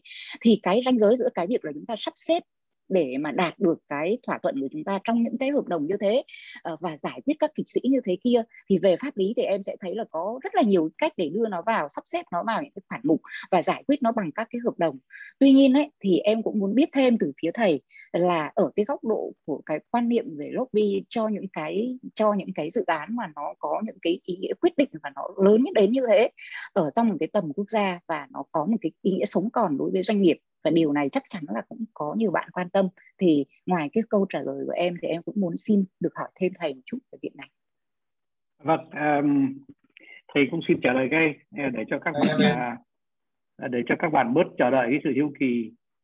Um, ở cái thời kỳ mà thầy còn đang sinh hoạt rất là năng động ấy thì nó có một uh, điều thầy xin khoe bây giờ nhưng mà ngày đó thì thầy không dám khoe đó là tất cả những trung gian mà là hùng mạnh nhất à, lớn nhất ở trong tất cả mọi quốc gia mà uh, có có khả năng mua một nhà máy điện hay là mua một cái đường sắt cao tốc thì đều là những người người ta rất quý trọng thật. Và họ mỗi lần qua Paris là có quà cho thầy mỗi lần qua Paris là phải vào à, văn phòng của thầy rồi thầy mời ăn và trao đổi cho nhau và cũng vì vậy cho nên là khi mà mình mà là một người mà có thể nói rằng uh, uh, được uh, các cái trung gian nó tín nhiệm đấy thì nó tới là nó xin kể cho mình ngay. Nó bảo rằng là anh ạ à, tôi uh, là đại diện cho sứ uh, hồi quốc uh, uh, tổng thống uh, Benazir Bhutto. Gửi tôi tới thì nói với anh rằng là chúng tôi sắp có ba dự án dự, dự án đầu dự án thứ nhì và dự án thứ ba. Thì uh, bà Benazir Bhutto đó thì uh, muốn là công ty của anh tham gia vào cái dự án thứ hai. À, tức là họ đã cho mình biết trước là mình à, có cái khả năng thắng ờ, dự án thứ hai. Tuy nhiên à, chúng tôi cũng rất mong là anh tham gia vào cái cuộc à, à, gọi là đấu, đấu thầu cho dự án thứ một và dự án thứ ba. Nhưng mà chúng tôi vẫn muốn là anh à, đặt cái trọng tâm vào dự án thứ hai. Đấy.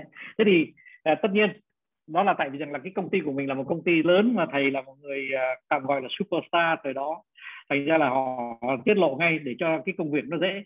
Họ nghề trung gian của họ thì họ bắt buộc là họ phải uh, uh, đặt cái cuộc chơi cho nó thật là dễ dàng chơi, chơi cho tất cả mọi người chứ nó không có trở thành phức tạp quá.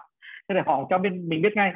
Thế thành ra là thầy thầy có một cái chiến, chiến lược nó rất rõ ràng là bên Argentina thì mình biết rằng là cái dự án nào sẽ là của mình. Mình à, ở Mexico mình sẽ biết là có dự án nào là của mình và mà dự án nào không phải là của mình. Thế bây giờ đó à, thầy xin ờ, đổi đề tài một chút xíu bởi vì thầy sợ rằng là thầy đang kéo tất cả các bạn à, cùng nghe đi vào một cái à, lĩnh vực mà nó bắt đầu nó hơi hoang đường một tí là những dự án quá lớn. Mà trong khi đó thì các bạn là đều đang à, đối mặt với những cái dự án tạm gọi là khá nhỏ. Ví dụ như là đối tác khởi nghiệp ờ, bán nông sản hoặc là dự án thương thuyết với nhân viên của mình hoặc là thương thuyết với ông chủ của mình. Thế thì trong những cuộc thương thuyết đó đó thì thầy xin phép à, ở đây à, nhắc lại những cái à, nguyên tắc để mà mình thương thuyết nó thành công. Tức là bây giờ mình đổi đề tài rồi đó. Mình quên đi những chuyện uh, lúc nãy vừa nói mà chúng ta đổi đề tài để chúng ta sẽ mở một cái trang mới trong cái cuộc uh, hôm nay sẽ có ba trang cơ. Thế thì chút nữa mình uh, sẽ có một cái trang về chính sách nữa cơ. Thế nhưng mà bây giờ đó thì mình uh, xin nói về về thương thuyết. Thế thì uh, thứ nhất đó, là các bạn trước khi tới thương thuyết là các bạn phải tự đánh giá xem là mình có bao nhiêu cái khả năng mà mình thành công. Nếu mà mình thấy cái khả năng của mình yếu, thì mình thương thuyết khác. Mình ờ, tạo cái cơ hội cho khách hàng để họ mắc nợ mình. Tại vì đằng nào nó, mình cũng không được. Thế thì mình ờ, làm cho họ mắc nợ mình. Nếu mà mình, mà thấy rằng cái cơ hội của mình nó tới rồi, thì mình phải làm cái gì? Đó, mình phải biết trước. Và mình biết trước thì nó cũng đơn giản thôi. Là bởi vì là nó có nhiều những cái yếu tố nó làm cho mình nghĩ rằng là mình có khả năng. À, thí dụ như là à, khi mà thầy à, bán tất cả những sản phẩm của thầy đấy thì thầy thấy rằng là à, cái à, cái đầu bài đó đôi khi nó hợp cho người pháp mà nó không hợp cho người nhật nó, không hợp cho người à, ý nó không hợp cho người anh. Thế nhưng mà đôi khi có những cái đầu bài đó, nó lại hợp nó không hợp cho mình thì mình biết rồi. Đấy. chẳng hạn như là thầy sang Thái Lan thì à, Ờ, cạnh tranh với trên vài dự án thầy biết là cái dự án thứ tư sẽ là của mình. Bởi vì cái đầu bài nó giống cái cái, cái, cái công nghệ của mình. Trong khi cái đầu bài của cái dự án một hai ba đó nó không giống công nghệ của mình. Thì mình biết rằng là cái dự án nó nó không phải của mình. Thế thì mình phải biết là mình có bao nhiêu cái khả năng để mà mình chốt cái dự án đó. Cái chuyện thứ nhì đó là mình phải đặt câu hỏi xem là mình muốn gì? Các bạn ạ à, cái này quan trọng lắm mình muốn gì? Không phải là chỉ muốn dự án đâu. À, mình muốn gì là là đố các em mà khi mà trước khi đi thương huyết đó, mà có thể viết được công khai cho chính mình thôi trên một tờ giấy trắng là mình muốn gì trước khi mình vào cuộc thương thuyết các em mà viết được cái đó, đó thì các em đã làm được vào khoảng 30 phần trăm của thương thuyết rồi đấy. Tại vì rằng là thế này là sau khi mình biết mình muốn gì đó, thì mình phải biết là bên kia họ muốn gì thế nhưng mà nếu mà bên kia mà họ chính họ họ không biết tự thân là mình muốn gì thì bên này làm sao đoán được nhỉ? Thế nếu mà cả hai bên mỗi bên đều không biết mình muốn gì thì không biết làm thế nào mà chúng ta có thể thương thuyết được.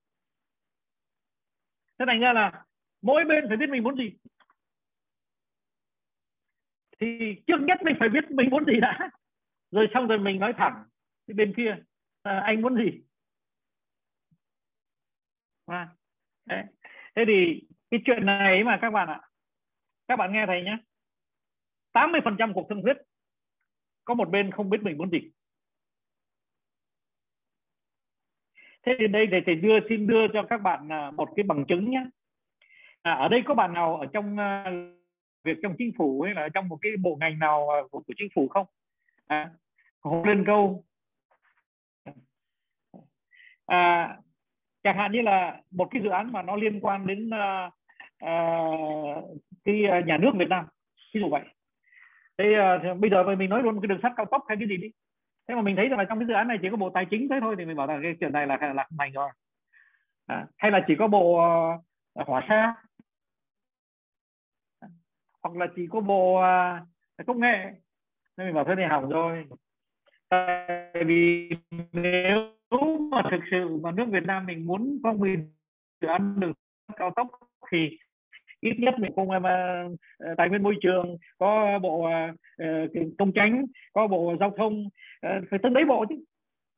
Thế thế mà nếu mà tới một cái buổi mà thương thuyết mình hỏi rằng là mình xem xem là bạn có đại diện thực bộ trưởng của bạn không?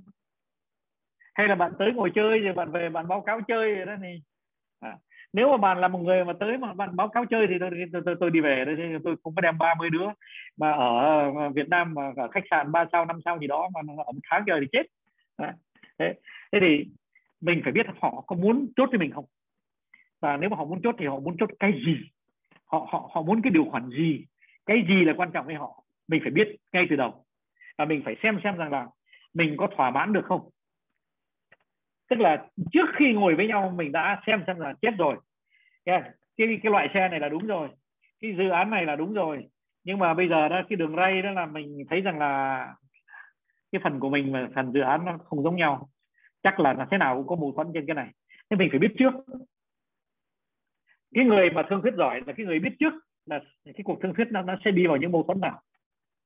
Để mà mình giải quyết cái mâu thuẫn đó. Đấy thế thì nếu mà mình biết là trong cuộc thương thuyết đó là cái chính chính cái đường ray mà mình sắp uh, ấy là nó đặt vấn đề thì mình sẽ trước khi vào cuộc thương thuyết thì thầy sẽ với tư cách là trưởng phái đoàn thầy sẽ tuyên bố như thế này. Là thưa các bạn là trong tất cả tất cả những cái à, công nghệ trên thế giới à, có lẽ là cái công nghệ của công ty chúng tôi là gần sát với cái uh, công nghệ mà các bạn muốn uh, muốn uh, sắm cho đất nước các bạn thế nhưng mà trong cái công nghệ mà các bạn muốn sắm cho các bạn thì nó cũng có một vài điểm mà chúng tôi phải điều chỉnh để cho nó phù hợp hoàn toàn. Thế thì riêng chúng tôi chúng tôi đã uh, làm việc chúng tôi đã tìm hiểu và chúng tôi đoán là, là cái đường ray nó sẽ là một cái vấn đề uh, mà các bạn sẽ đặt ra mà nó sẽ đặt ra cho chúng tôi cái vấn đề. Thế thì tôi xin nói ngay rằng là uh, đến khi mà chúng ta bàn cãi vào cái vấn đề ray thì uh, chúng tôi sẽ có một thái độ rất mở là trên cái đường ray nếu mà bạn thấy là cái, cái công ty nào khác mà có thể làm được. À, mà khách hàng có thể chịu thì chúng tôi sẵn sàng nhường cái cái phần dự án đó cho cái công ty làm đấy. à, thế khi mình nói như thế là thì là khi người khách hàng người ta người ta thích lắm. Người ta bảo rằng là đúng cái thằng cha này nó nó, nó có chuẩn bị. À, cái phần mà nó làm được mà nó mình nó phù hợp cho mình thì nó nói là nó làm được còn cái phần nó không làm được là nó cũng không khai luôn. À, tức là mình biết khách hàng muốn gì và mình biết mình muốn gì cái này là cái BA3 tức là cái cái cái khởi đầu cho bất cứ cuộc thương thuyết nào. Là cái cái cái à, cái cái cái điểm đi cái điểm khởi hành mình phải biết là bên kia khởi hành như thế nào bên mình khởi hành như thế nào để trước khi mình thương thuyết. Cái chuyện thứ ba mà các bạn phải biết rõ lắm là cái giá trị của cái sản phẩm. Thế nhưng mà ở đây đấy, thì thầy xin các bạn nghe kỹ thầy này nó có giá trị khách quan và nó có giá trị chủ quan. Và đây nhá, thầy lấy ví dụ là có một bạn bạn ấy chỉ có một cái cuốc mà bạn ấy muốn mua một cái sẻng. Mà thầy thì thầy có hai cái sẻng. Và cái sẻng thứ nhì của thầy đó là giá trị zero. Bởi vì trên đời này thì một tháng có lẽ mình mới dùng cái sẻng một lần. Hay là một năm mình mới dùng cái sẻng một lần. Mà mình lại có hai cái sẻng thế thì thế nhưng mà cái bạn kia bạn không có sẻng bạn muốn mua cái sẻng thì mình bảo là giá cái, cái giá trị của cái sẻng nó là bao nhiêu? Rõ ràng cái giá trị cái cái sẻng ở phía bên thầy nó là zero. Nhưng mà giá trị cái sẻng ở cái phía bên là không có sẻng nó đang cần cái sẻng nó là bao nhiêu? À, thế thành ra chúng ta phải cẩn thận. Chúng ta không bán một cái đồ gì theo cái giá trị của đầu vào mà chúng ta phải bán theo cái giá trị của đầu ra. Tức là cái người kia người ta sẵn sàng mua cái giá trị nào là đầu ra. Còn mình mình sẵn sàng bán cái giá trị nào là đầu vào. Thế thì giá trị đầu vào của cái sản là zero. Nhưng giá trị đầu ra của cái sản thì nó lại còn tùy thuộc là họ có cần cái đó gấp không? À, nếu mà họ cần gấp thì cái giá trị nó càng cao hơn nữa. Thì trong cái giá trị quan. Đấy. Thế thì khi mà các bạn thương thuyết các bạn phải đoán được bên kia họ đánh giá cái mà họ muốn mua như thế nào. Bây giờ nhé.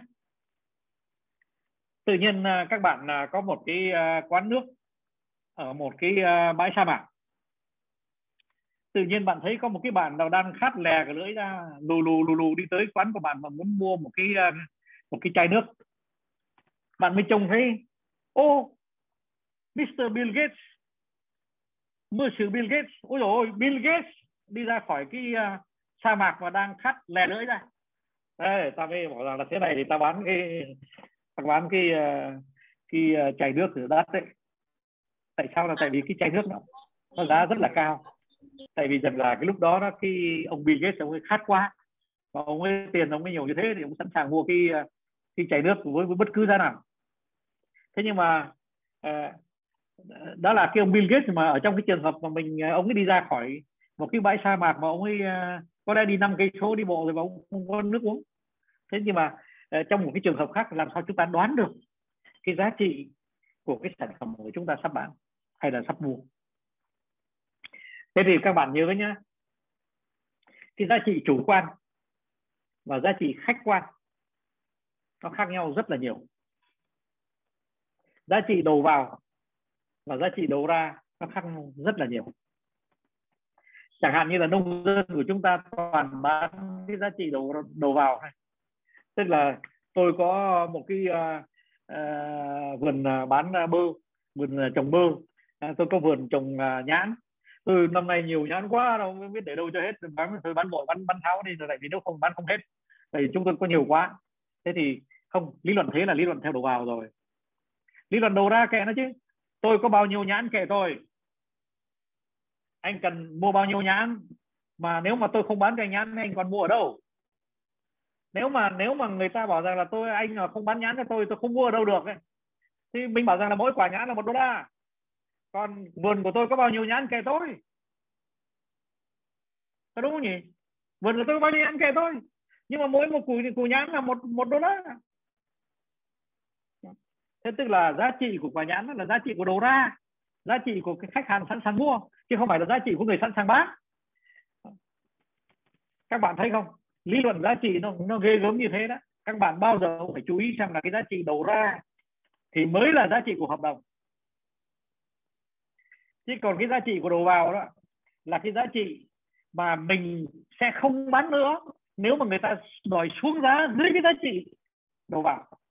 Chẳng hạn như là mình bảo rằng là cái xe đạp của tôi đó mà bán dưới 2 triệu thì nó nó bán dưới giá bốn rồi rồi tôi không bán. Nhưng mà cái đó là giá, giá cái đó là giá vốn tức là giá đầu vào.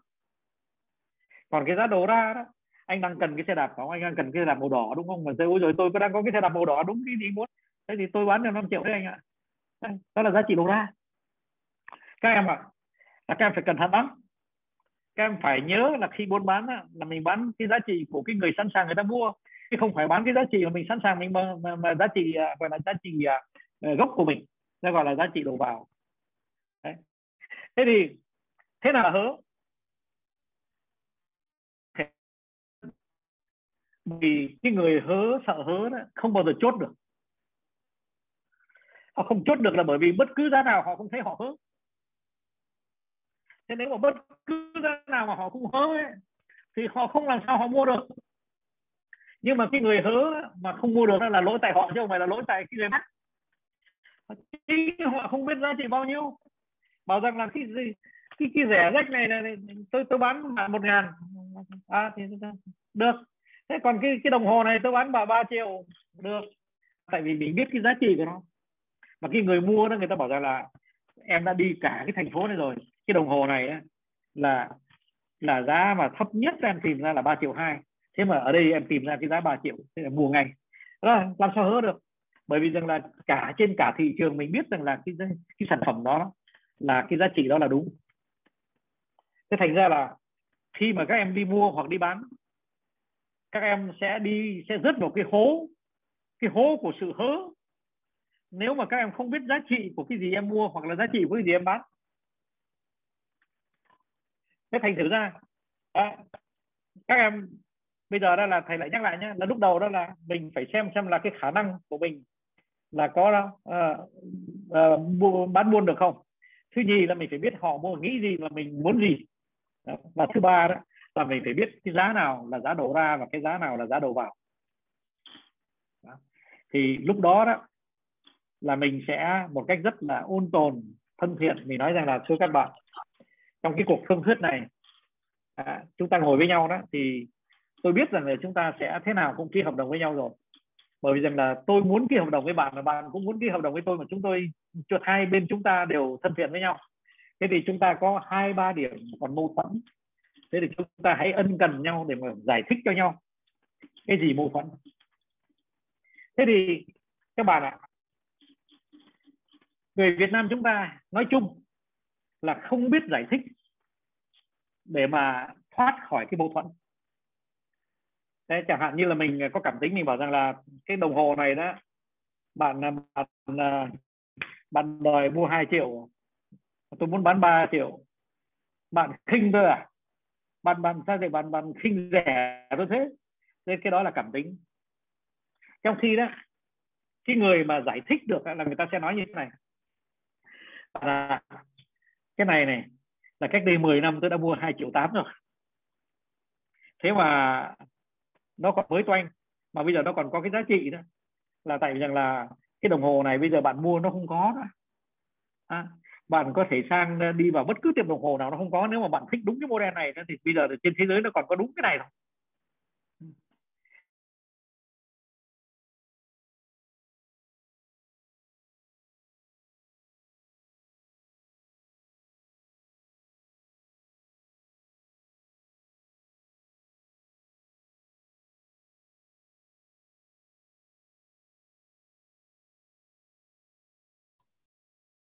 Ờ, tín hiệu của thầy bị mất.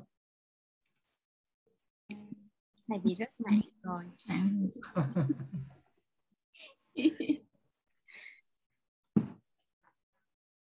thầy vừa bị rất mạng, thầy vừa bị rất mạng, thầy xin lỗi. Dạ. Các bạn có nghe thầy không? Ừ, thầy vừa bị rất mạng. Dạ, dạ tôi có nghe rồi. Vâng vâng. Thế thế thì thầy, thầy xin nói tiếp nhé. Đấy. Thế thì bao giờ mà mình gặp một cái mâu thuẫn đó, mình không phải phải giải quyết phải giải giải thích cái mâu thuẫn đó, nó từ đâu nó tới một cách rất là ân cần và rất là duy lý Đấy. Đấy. à, chứ còn mình đừng nói là giá đó tôi không bán đâu trong mặt anh như thế này tôi không bán rẻ đâu thì cái này thì là thế nào cũng hỏng mình duy lý mình bảo rằng là bạn ạ à, cái quả nhãn tôi bán cho bạn ấy đây này tôi mở ra cho bạn xem này nó cùi nó dày như thế này này nước nó ngọt như thế này này Đấy mà năm nay ấy mà là cái năm được mùa nó, nó ngon như thế này này. Đấy. thế thì tôi tôi bắt buộc phải bán đắt cho bạn. Thế nhưng mà cái bạn kia thì lại cũng duy lý. Nói bạn bạn ạ nhưng mà cái vườn của bạn năm nay ấy, nó sản xuất nhiều thế này thì các bạn bán rẻ cho tôi chứ. À, thế tức là toàn ở đây là những lý luận duy lý với nhau. À, thì những lý luận đó, đó nó không phản cảm. Thế thì các bạn đi thương thuyết đó, các bạn phải tập à, cái truyền thông tức là cái cách ăn nói của mình để mà luôn luôn nói một cách duy lý. Mình dẫn lý rằng nó có lý lắm. À, chứ chứ chúng tôi không có cái ý à, muốn sát phạt bạn muốn à, lừa bạn muốn uh, làm cái gì uh, gian dối. Không không chúng tôi không làm những điều đó. Nhưng mà nó là nó thế. Thế thì bạn ạ là rõ ràng cái vườn của tôi năm nay đó nó sản xuất ra gấp 5 lần cái số số nhãn mà, đáng lẽ chúng ta sản xuất. Đáng lẽ nó phải rẻ hơn nhưng mà năm nay nó lại nó lại ngon. Nó lại ngọt nó lại uh, to cùi dày. Cả hai chục năm nay mới có được quả nhãn như thế này. Thì tôi bắt buộc tôi phải vào đắp thế nhưng mà này bạn à, bạn bán làm sao hết được từng đây cái vườn của bạn năm nay nó nó sai quá là sai. Bạn không bạn ạ. À. cái vấn đề là bạn không kiếm được nhãn nào nó được như thế này trên cả thế giới. Ăn cười toát như thế này này. Mà, mà, mà nói một cách rất là duy lý. Thế thế thế rồi thôi thế thì bây giờ mình nói thế này chán rồi nha. Tôi cũng công nhận là vườn của tôi cũng nhiều nhãn thật. Thế mà bạn cũng phải công nhận cho tôi là nhãn tôi nó ngọt nó ngon thật phải không? Thế bây giờ đó bạn cho tôi thêm 30 phần trăm đi. Bảo làm sao được? Bạn phải xuống 30 phần trăm. Tôi đi mình cắt đôi nhá. Đấy đấy Thế. thì tức là cái cuộc thương thuyết đó, nó sẽ luôn luôn rất rất là vui vẻ nếu mà mình truyền thông một cách duy lý. Không bao giờ đưa cảm tính vào.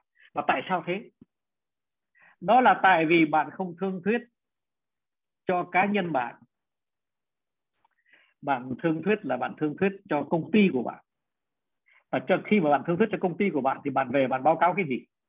Bạn báo cáo rằng là tôi đã làm tốt nhất có thể cho cái quyền lợi của công ty. Chứ còn tôi không bao giờ tôi nghĩ rằng là tôi phải chứng minh tài năng của tôi trong cuộc thương thuyết cả. Tôi không là gì hết. Cái công ty mới là mới là cái điều quan trọng thì hôm nay tôi đã binh vực cái quyền lợi của công ty tôi nhiều nhất có thể. Đấy. và họ không muốn mua thì phải chịu thôi. Thế thành ra là các bạn đừng sợ. Thế thì ở đây đấy, thầy xem nhé là khi mình thương thuyết mình phải đồng tình với công ty của mình cái phe của mình. Là trong trường hợp nào mình làm cái gì. Tại vì nếu mà mình không đồng tình với công ty của mình trên những kịch bản thì mình sẽ sợ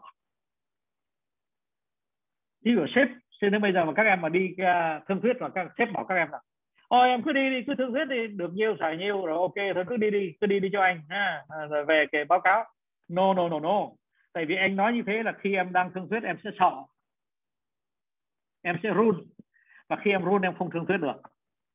Trái lại anh nói anh nói với em thẳng đi.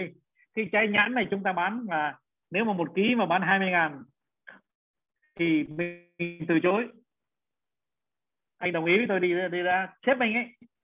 Bởi vì nếu anh đồng ý như thế đó, mà nếu mà người ta trả giá là 19 ngàn đó anh à không có cách nào mà giải thích cho họ họ mua 22 ngàn được, họ nhất quyết mua 19 ngàn, mà anh nói với tôi là mình 20 ngàn là không bán. Thầy tôi không bán, chấm hết, không có gì phải lo sợ cả. Tức là khi mình đi thương thuyết là mình phải đi thương thuyết với cái với cái cái cái lòng rất vững bụng. Mình không thể thương thuyết được nếu mà mình không vững bụng mà nếu mà mình không biết chỗ nào mình hứa và chỗ nào mình không hứa nếu mà đi thương thuyết mà chỉ chuyện hớ với chuyện mà chuyện sợ thôi mà hai cái chuyện đó nó làm cho mình ấy thì mình mình lúc đó thì nuốt nước bọt và không không nói ra lời nữa trong một cuộc thương thuyết. Đấy. thế thành ra ở đây đấy thì chỉ xin nhắc các bạn thôi là khi đi thương thuyết mình phải biết phe mình muốn cái gì. Mà cái kịch bản nào là kịch bản tối thiểu kịch bản nào là kịch bản tối đa và sau đó, đó mình xin là mình có một cái tự do để mình phán đoán tại chỗ. Tại sao vậy? Đó bây giờ lại là thầy đi sang một cái lĩnh vực khác. Là tại vì rằng là cái người trước mặt của mình ấy mà người ta không bao giờ thích thương thuyết với cái người không có quyền thương thuyết. Ngày xưa ấy, thầy đi ờ, thương thuyết ở bên ờ, xứ Ả Rập. Vua Ả Rập mới hỏi thầy mình vào mình chào vua thôi. Ông vua ông chỉ hỏi có một câu này mày tới thương thuyết với à, thằng bộ trưởng của tao. Mày có cái ủy quyền thực sự không? Nếu mày không có ủy quyền mày đi về đi. Tại vì tụi tao không thích thương thuyết với những thằng mà cứ mỗi 3 phút là phải gọi điện thoại cho sếp. Tụi tao thích thương thuyết là, là ở trong cái căn phòng mày không cần gọi ai cả. Mày quyết định đơn phương thế thì ngày xưa đó, thầy thắng rất nhiều trận. Là bởi vì thầy luôn luôn được hội đồng quản trị ủy quyền để thương thuyết và không cần phải gọi điện thoại về. Do cho dù là mình phải xuống, có một lần xuống à, xuống giá mà xuống 50 triệu đô la 57 triệu đô la. Mình cũng bảo rằng là tôi có quyền, tôi xin xuống 57 triệu đô la. Các bạn ký vào tôi cái hợp đồng. Đó. Là tại vì mình có được ủy quyền thực một cái lá thư ủy quyền rõ ràng. Hội đồng quản trị ký đầy đủ đóng dấu đỏ đầy đủ. Và chúng tôi ủy quyền cho ông Phan Văn Trường là ông ấy đại diện hoàn toàn cho chúng tôi và ông cứ được, được một mình ông ấy ông ấy lấy quyết định ở tại chỗ. Thế trong khi có nhiều công ty khác gửi một anh bạn à, đi và anh có ủy quyền không? Mà dạ, em em em em được ủy quyền nhưng em không biết là quyền của em làm sao. Không ủy quyền là là là cho dự án nào? Ờ, để làm cái gì?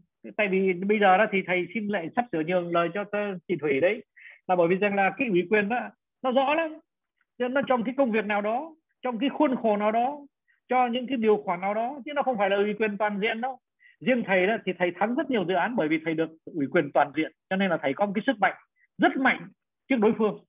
Nhưng mà đối phương thì là người ta đôi khi người ta chỉ gửi một phó giám đốc à, trong khi chính mình là tổng giám đốc của tập đoàn của mình mình đi thì tất nhiên mình mạnh hơn nó nhiều Đấy. thế thì à, bây giờ đó cái về cái việc ủy quyền đó, thì thầy xin phép là mời à, thủy à, soi sáng cho chúng ta về cái chuyện ủy quyền là nó như thế nào Ờ, vâng, thật là thú vị vì là cả một cái đoạn chia sẻ vừa rồi của thầy nó bắt đầu là đi vào cái hợp với các cái công việc kinh doanh vừa và nhỏ mà có thể là phần đa số những người uh, các bạn tham dự ngày hôm nay. Uh, em có theo dõi cái cái cái phần phản hồi và đặt câu hỏi của các bạn ở trên cái phần chat ấy, thì người đang rất là hào hứng nghe cái thầy cái phần này và cảm thấy quá đã.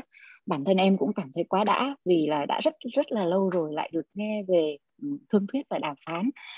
Uh, và lại có cái cơ hội để trau dồi thêm thì thật ra với câu hỏi của thầy về vấn đề quyền thì chính xác là thầy đã trả lời rồi. Đấy là cái vấn đề là mình được trao quyền tới đâu mình được ủy quyền toàn phần hay là và đối tác cũng thế hay mình chỉ được uh, có một phần trong cái thẩm quyền ra tất cả các quyết định hay không? Thì um, đây là một vấn đề mà em thấy ấy, thực ra là rất là nhiều cái doanh nghiệp của mình ờ, rất là nhiều những cái cấp quản lý cấp lãnh đạo và những người đi thương thuyết mắc phải nó là một cái lỗi và nó có thể dẫn đến tất cả các cái công sức của mình trong toàn bộ quá trình uh, sắp xếp chuẩn bị uh, tham gia vào đàm phán nó đổ sông đổ biển chỉ vì cái việc là uh, cái thẩm quyền của người tham gia những cái cuộc thương thuyết này đã không có không không chính xác không đầy đủ và thậm chí là không có gì uh, thì em cũng chỉ muốn lưu ý thêm về mặt chi tiết ấy thì thực ra trong ủy quyền của Việt Nam nó khá là phức tạp.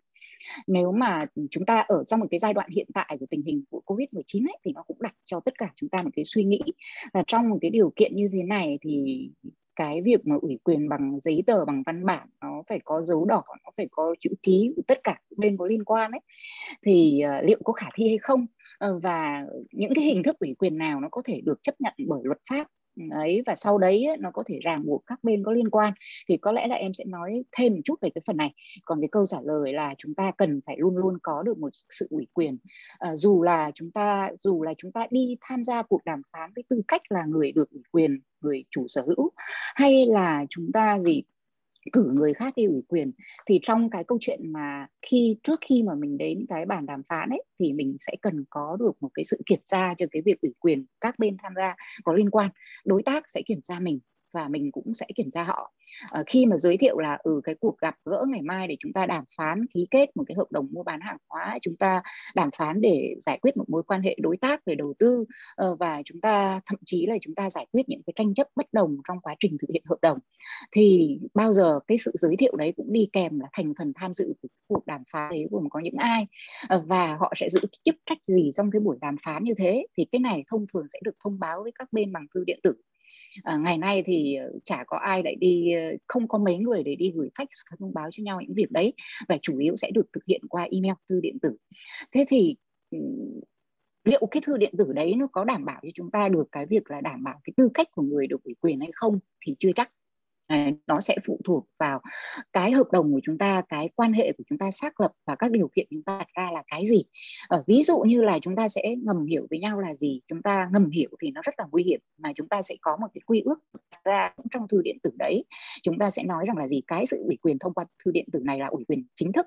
Và cái người cái người có thẩm quyền mà ủy quyền cho người khác, ví dụ gì, ông tổng giám đốc đại diện theo pháp luật, ông bắt buộc phải đến cái buổi ủy quyền, nhưng ông không đến được và ông ủy quyền cho một ông trưởng phòng thu mua ờ, một ông ờ, gọi giám đốc tài chính, một ông giám đốc đầu tư ờ, đi để đàm phán, để đến cái cuộc đàm phán như thế. Thì cái thư ủy quyền mà giới thiệu tất cả những thành phần tham gia đấy cần phải được CC tức là ông giám đốc phải là người ở trong danh sách nhận.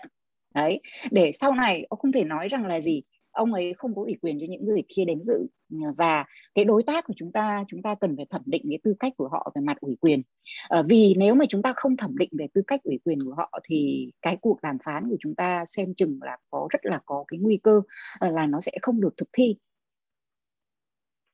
Ờ, với lý do là người đại diện đàm phán không có thẩm quyền ra quyết định. Ngoài cái việc là đến cả năm và gãi đầu gãi tai trong cái chuyện là không đưa ra được quyết định và phải gọi điện cho người này người kia, thì tất cả cái quá trình mà đi đàm phán như thế nó đổ sông đổ bể và chúng ta sẽ sẽ sẽ sẽ phải quay lại từ đầu.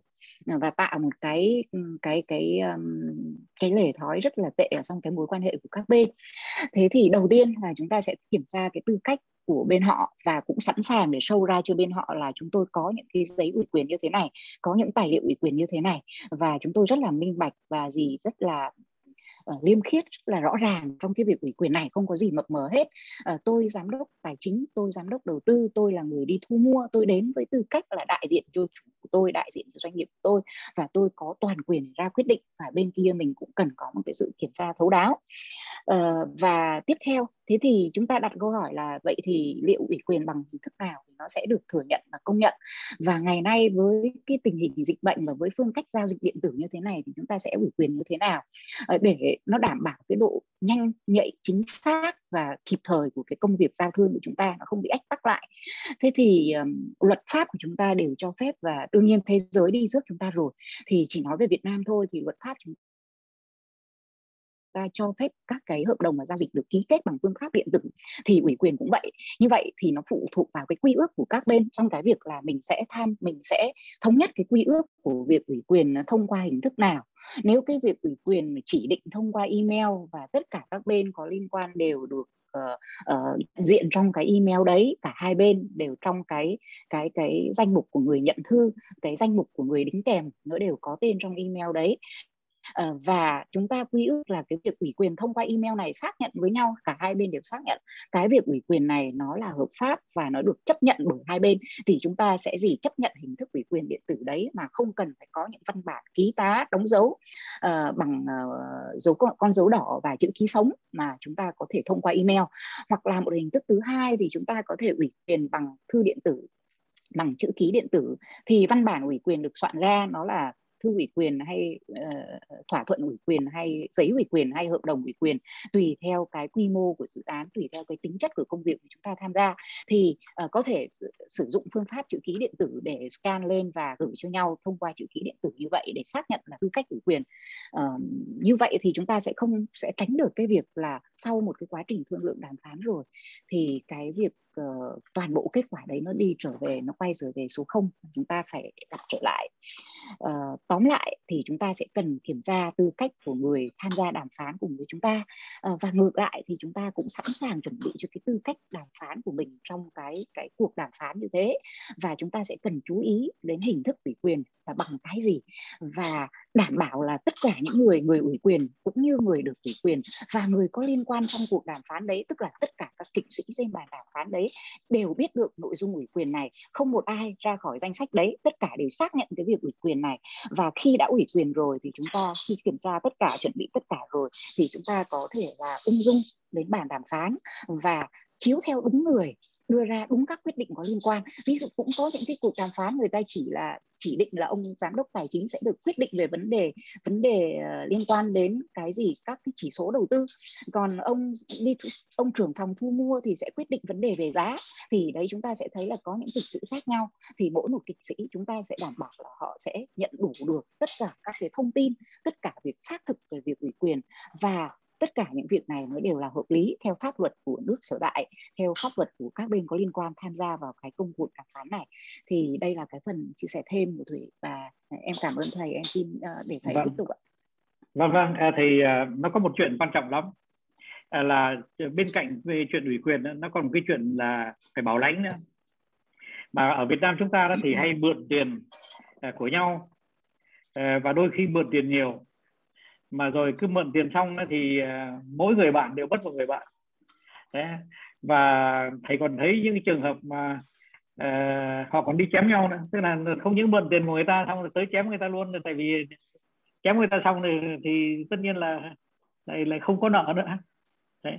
Thế nhưng mà thành ra là về cái phần này đó thì à, thầy cũng lại xin uh, uh, chốc nữa thủy uh, bình luận. Nhưng mà để, để thầy xin nói như thế này để cho phép thầy kể chuyện một cái câu chuyện cái câu chuyện thật nó xảy ra nó kinh khủng quá. À, nếu các bạn mà tại chỗ tức là thì à, rất là hoan hô các bạn.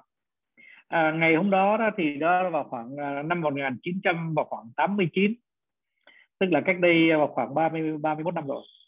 À, à, tự nhiên là à, ông chủ tịch à, tập đoàn của thầy mới gọi cho thầy bảo rằng là mày ơi mày tiếp cho tao hai cái thằng à, mà nó tới nó đòi gặp tao.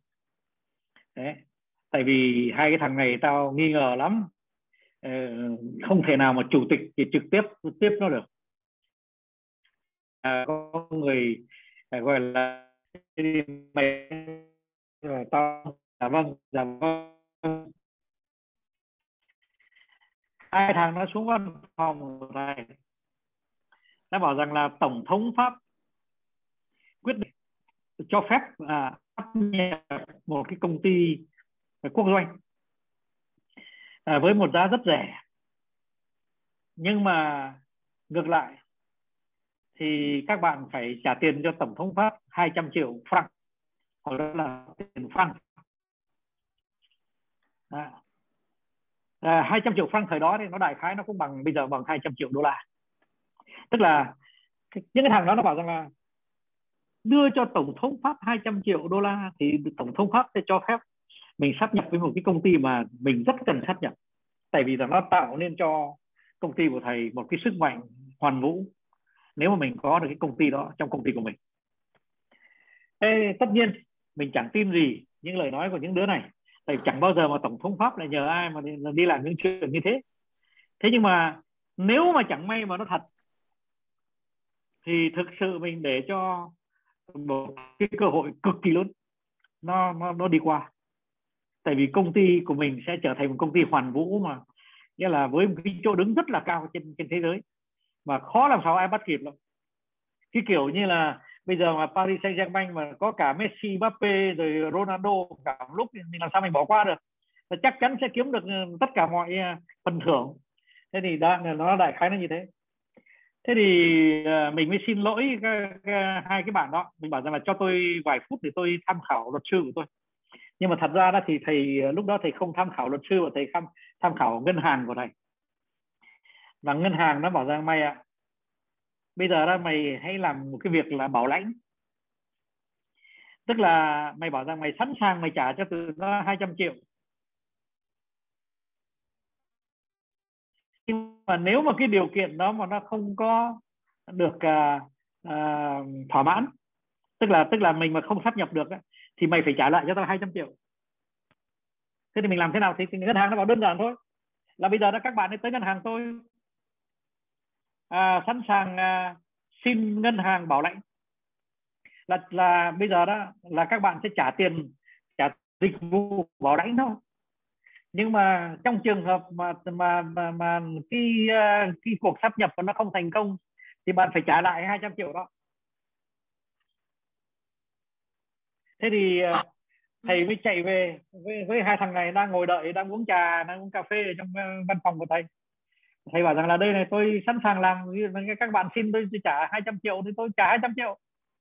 Nhưng mà bà bạn phải ra ngân hàng và bảo lãnh cho tôi là nếu mà trong cái trường hợp mà cái cái cuộc sắp nhập nó không thành thì bạn phải trả lại tôi 200 triệu. À, thế thì đấy đó là một cái cách. Thế thì cái kết quả là gì? Kết quả là hai thằng nó nó nó, nó treo cẳng lên cổ nó chạy đi và nó sẽ không trở lại nữa. Là tại vì rằng là nó thấy rằng là khi uh, à, nó không có thỏa mãn được cái điều kiện đó mà nó đang muốn ăn gian mình nó đang muốn cướp tiền của mình. Thế thế thì uh, các bạn bây giờ phải tập sử dụng cái vũ khí bảo lãnh à bây giờ mình có một anh bạn thân dù cho dù thân bố bà thầy ơi em có thằng bạn đang mà chơi với nhau từ hồi bé. Nhưng mà bây giờ đó thì nó mượn em 300 triệu thầy ạ. À. 300 triệu thì bây giờ ok mình ra ngân hàng cho mày mượn ờ, 300 triệu nhưng mày bảo lãnh cho tao. Thì bảo lãnh là, là, là, là, là như thế nào đấy? Thì ngân hàng nó sẽ tìm cho mình ngân hàng nó sẽ tìm cho mình cái phương cách để bảo lãnh. À, tại vì cái đó là dịch vụ của ngân hàng. Việc làm của ngân hàng nhưng mà việc làm của mình nhưng mà tôi là tôi muốn rằng là đến đúng cái ngày giờ đó nó phải trả cho tôi. Đấy. À. thế thì làm như thế đó, thì nó tránh ra rất nhiều chuyện. Chuyện thứ nhất là chúng ta tránh à, không mất tiền. Nhưng mà quan trọng hơn là chúng ta tránh không mất bạn. Tại vì khi mà người bạn của mình bị chui vào trong một cái à, à, một cái mô hình bảo lãnh họ không thể nào phản mình được nữa tức là mình không đi vào một cái trường hợp mà tình huống mà mình có thể bạn mình làm làm mình sẽ không mất bạn và mình sẽ không mất tiền. Đấy. thì ở Việt Nam chúng ta chưa biết sử dụng à, cái à, những cái điều khoản về bảo lãnh. Ví dụ như chúng ta ký hợp đồng với một à, công ty nào đó mà mình nghe nói đâu là cái công ty đó nó nó không có uh, nghiêm nghiêm nghiêm chỉnh cho lắm. Thế, thế thì bảo rằng là đã thế thì uh, mình làm bảo lãnh mình ra ngân hàng mà, là anh hứa cái gì thì anh bảo lãnh cái đó cho tôi anh cứ hứa cái gì thì anh anh là ngân hàng là phải bảo lãnh cho tôi Đấy. và và tôi sẵn sàng tôi trả cho anh cái tiền dịch vụ luôn. Tức là tại vì ngân hàng khi mà nó cho mình mượn bao nhiêu tiền nó thì nó chỉ tính cái dịch vụ của, của cái chuyện mượn thôi. Đấy. Thế thì mình mình sẵn sàng mình trả cho nó cái tiền dịch vụ nhưng mà nhưng mà anh không lấy cái số tiền vốn của tôi. Tại cái tiền vốn của tôi là ngân hàng nó trả cho tôi và ngân hàng nó sẽ đòi anh. Đó thế thì còn cái anh anh anh làm cái gì với ngân hàng cái anh? Đấy, thì các các các bạn ở đây nghe thầy, từ đây trở đi, khi mà có một cái cam kết hơi lớn, khi mà có một cái rủi ro khó chấp nhận, khi mà có một cái số tiền lớn, nó nằm lơ lửng ở đâu, thì các bạn nên dùng, nên ra ngân hàng. Nói chuyện với nó rằng là bây giờ đó, tôi xin là mình nghĩ ra một cái điều khoản nào để bảo lãnh được hay là để bảo đảm được cái việc mà cái người cho mượn sẽ được trả lại tiền? Chứ mình đừng có bảo rằng cho mượn xong rồi ngồi bảo rằng là không biết mình có nên không rồi không rồi, rồi mình mình mình mình lo lắng mấy tháng trời rồi rút cục nó không trả nó còn đem nó còn đem dao tới nó chém mình nó mình chết. Thế thì cái chuyện đó là không nên làm. Đấy. Thế thì à, không biết là các bạn có hiểu rõ cái chuyện này không? Bởi vì thầy thấy rằng là khá đông chung quanh thầy chứ không phải đâu xa. Có rất nhiều vụ toàn là bạn thân. Toàn là bạn thân. Chơi với nhau từ hai ba chục năm rồi chơi với nhau từ hồi bé học với nhau từ hồi bé. À, mà từ đến đến khi mượn tiền xong thì mất cả bạn lẫn tiền. Thế thì cái chuyện đó là, là cái chuyện mà nó không đáng. Bởi vì giờ là nó có những cái uh, dụng cụ pháp lý và dụng cụ uh, tài tài tài chính để mà bảo đảm cho cái việc làm đó. Nó nó tốt hơn thế thì à, đến đây đó là đến cái phần thứ nhì của buổi ngày hôm nay.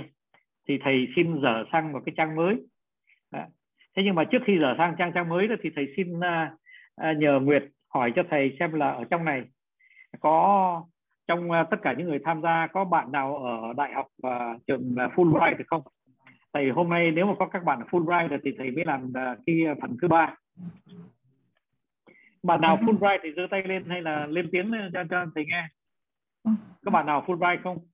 Có có lệ hằng để giơ tay ạ. À? dạ có em ạ. À. có Nguyễn Văn Khoa. À có phải không? Kevin Thái vâng có vâng thầy. Vâng thế thì thầy uh, bây giờ thầy xin phép uh, đi vào một cái uh, phần uh, nói chuyện uh, mà các bạn cũng sẽ vẫn thấy thích thú dù là các bạn không ở Fulbright. Nhưng mà thầy uh, muốn dành cái phần này à, thầy à, suy nghĩ đặc biệt cho các bạn ở trong Fulbright. Các bạn trong Fulbright là những người học về chính sách chính sách công. À, khi khi mà chúng ta nói chuyện chính sách công ấy, mà chúng ta lại nói chuyện về thương thuyết nữa đó, thì nó nó không giống những cái cuộc thương thuyết à, bình thường. Thí dụ à, thương thuyết giữa chính phủ và và toàn dân. Chính phủ muốn uh, tăng thuế chính phủ muốn tăng thuế chính sách phải tăng thuế. Thế thì mình phải thương thuyết thế nào với người dân? Thế rồi chính phủ à, à muốn à, thay đổi à, luật. À, bây giờ thầy lấy một cái ví dụ là cái ví dụ này ở bên pháp. À, thầy xin nhấn mạnh nó là ở bên pháp chứ nó không ở việt nam tại vì thầy không muốn cái chuyện này nó ở việt nam. Đó là cái chuyện là nước pháp hiện thời đó là tổng thống tổng thống macron của pháp. Đã khó khăn trong mấy tháng trời mà vẫn còn đang khó khăn. À, bắt dân pháp đeo khẩu trang và đi chích ngừa. Dân pháp họ biểu tình. Họ bảo rằng là chẳng có lý do gì bắt chúng tôi chích ngừa được. Bởi vì rằng là à, thứ nhất là các bạn à, trong chính quyền không thể nào bảo đảm cho chúng tôi là sau này chúng tôi sinh con nó nó không có bốn tay và nó có ba mắt. À, à, bởi vì rằng là cái ngừa cái ngừa nó là cái một cái chất uh, độc uh, Ờ, ờ, ờ, nó là là, là, là sinh học. Đấy, thành ra là chúng tôi không biết rằng là sau này con tôi rồi nó nó sẽ giống giống ai mà cháu tôi sẽ giống ai người da trắng thành người da đen người người người da đen thì thành người da trắng thì không biết ra làm sao. Đấy. thế thì không ai bảo đảm được. Và do đó cho nên là chính phủ không có quyền bắt buộc chúng tôi. Nhất là chúng tôi nếu mà Ừ, nếu mà không trích mà chẳng may mà vướng bạn bài, vướng covid rồi chết thì kệ đúng không? Đấy. thế là mỗi một tuần từ năm sáu tuần nay, cứ đến ngày thứ bảy họ biểu tình và biểu tình nào cũng có 200 ngàn người đi biểu tình và 200 ngàn người đó biểu tình thì không những không đeo khẩu trang, mà còn ờ, dơ ngực ra, rồi dơ biểu ngữ và rằng là nhất quyết không đeo khẩu trang và cũng không không chích ngừa và họ coi cái uh, covid như là một cái uh, bệnh cúm nhẹ mà người nào bị mà lỡ chết thì xui mà đáng mà chịu thôi. Còn uh, không thì không sao. Thế thì rõ ràng nó khác nước chúng ta thành ra là thầy không có muốn các bạn nghĩ rằng là thầy chọn cái đề tài này làm cái đề tài mà liên quan đến nước mình nhé thầy thì xin nói rõ ràng là tại vì trong nước mình thì tình huống nó rất găng và nó cũng không có giống cái tình huống này.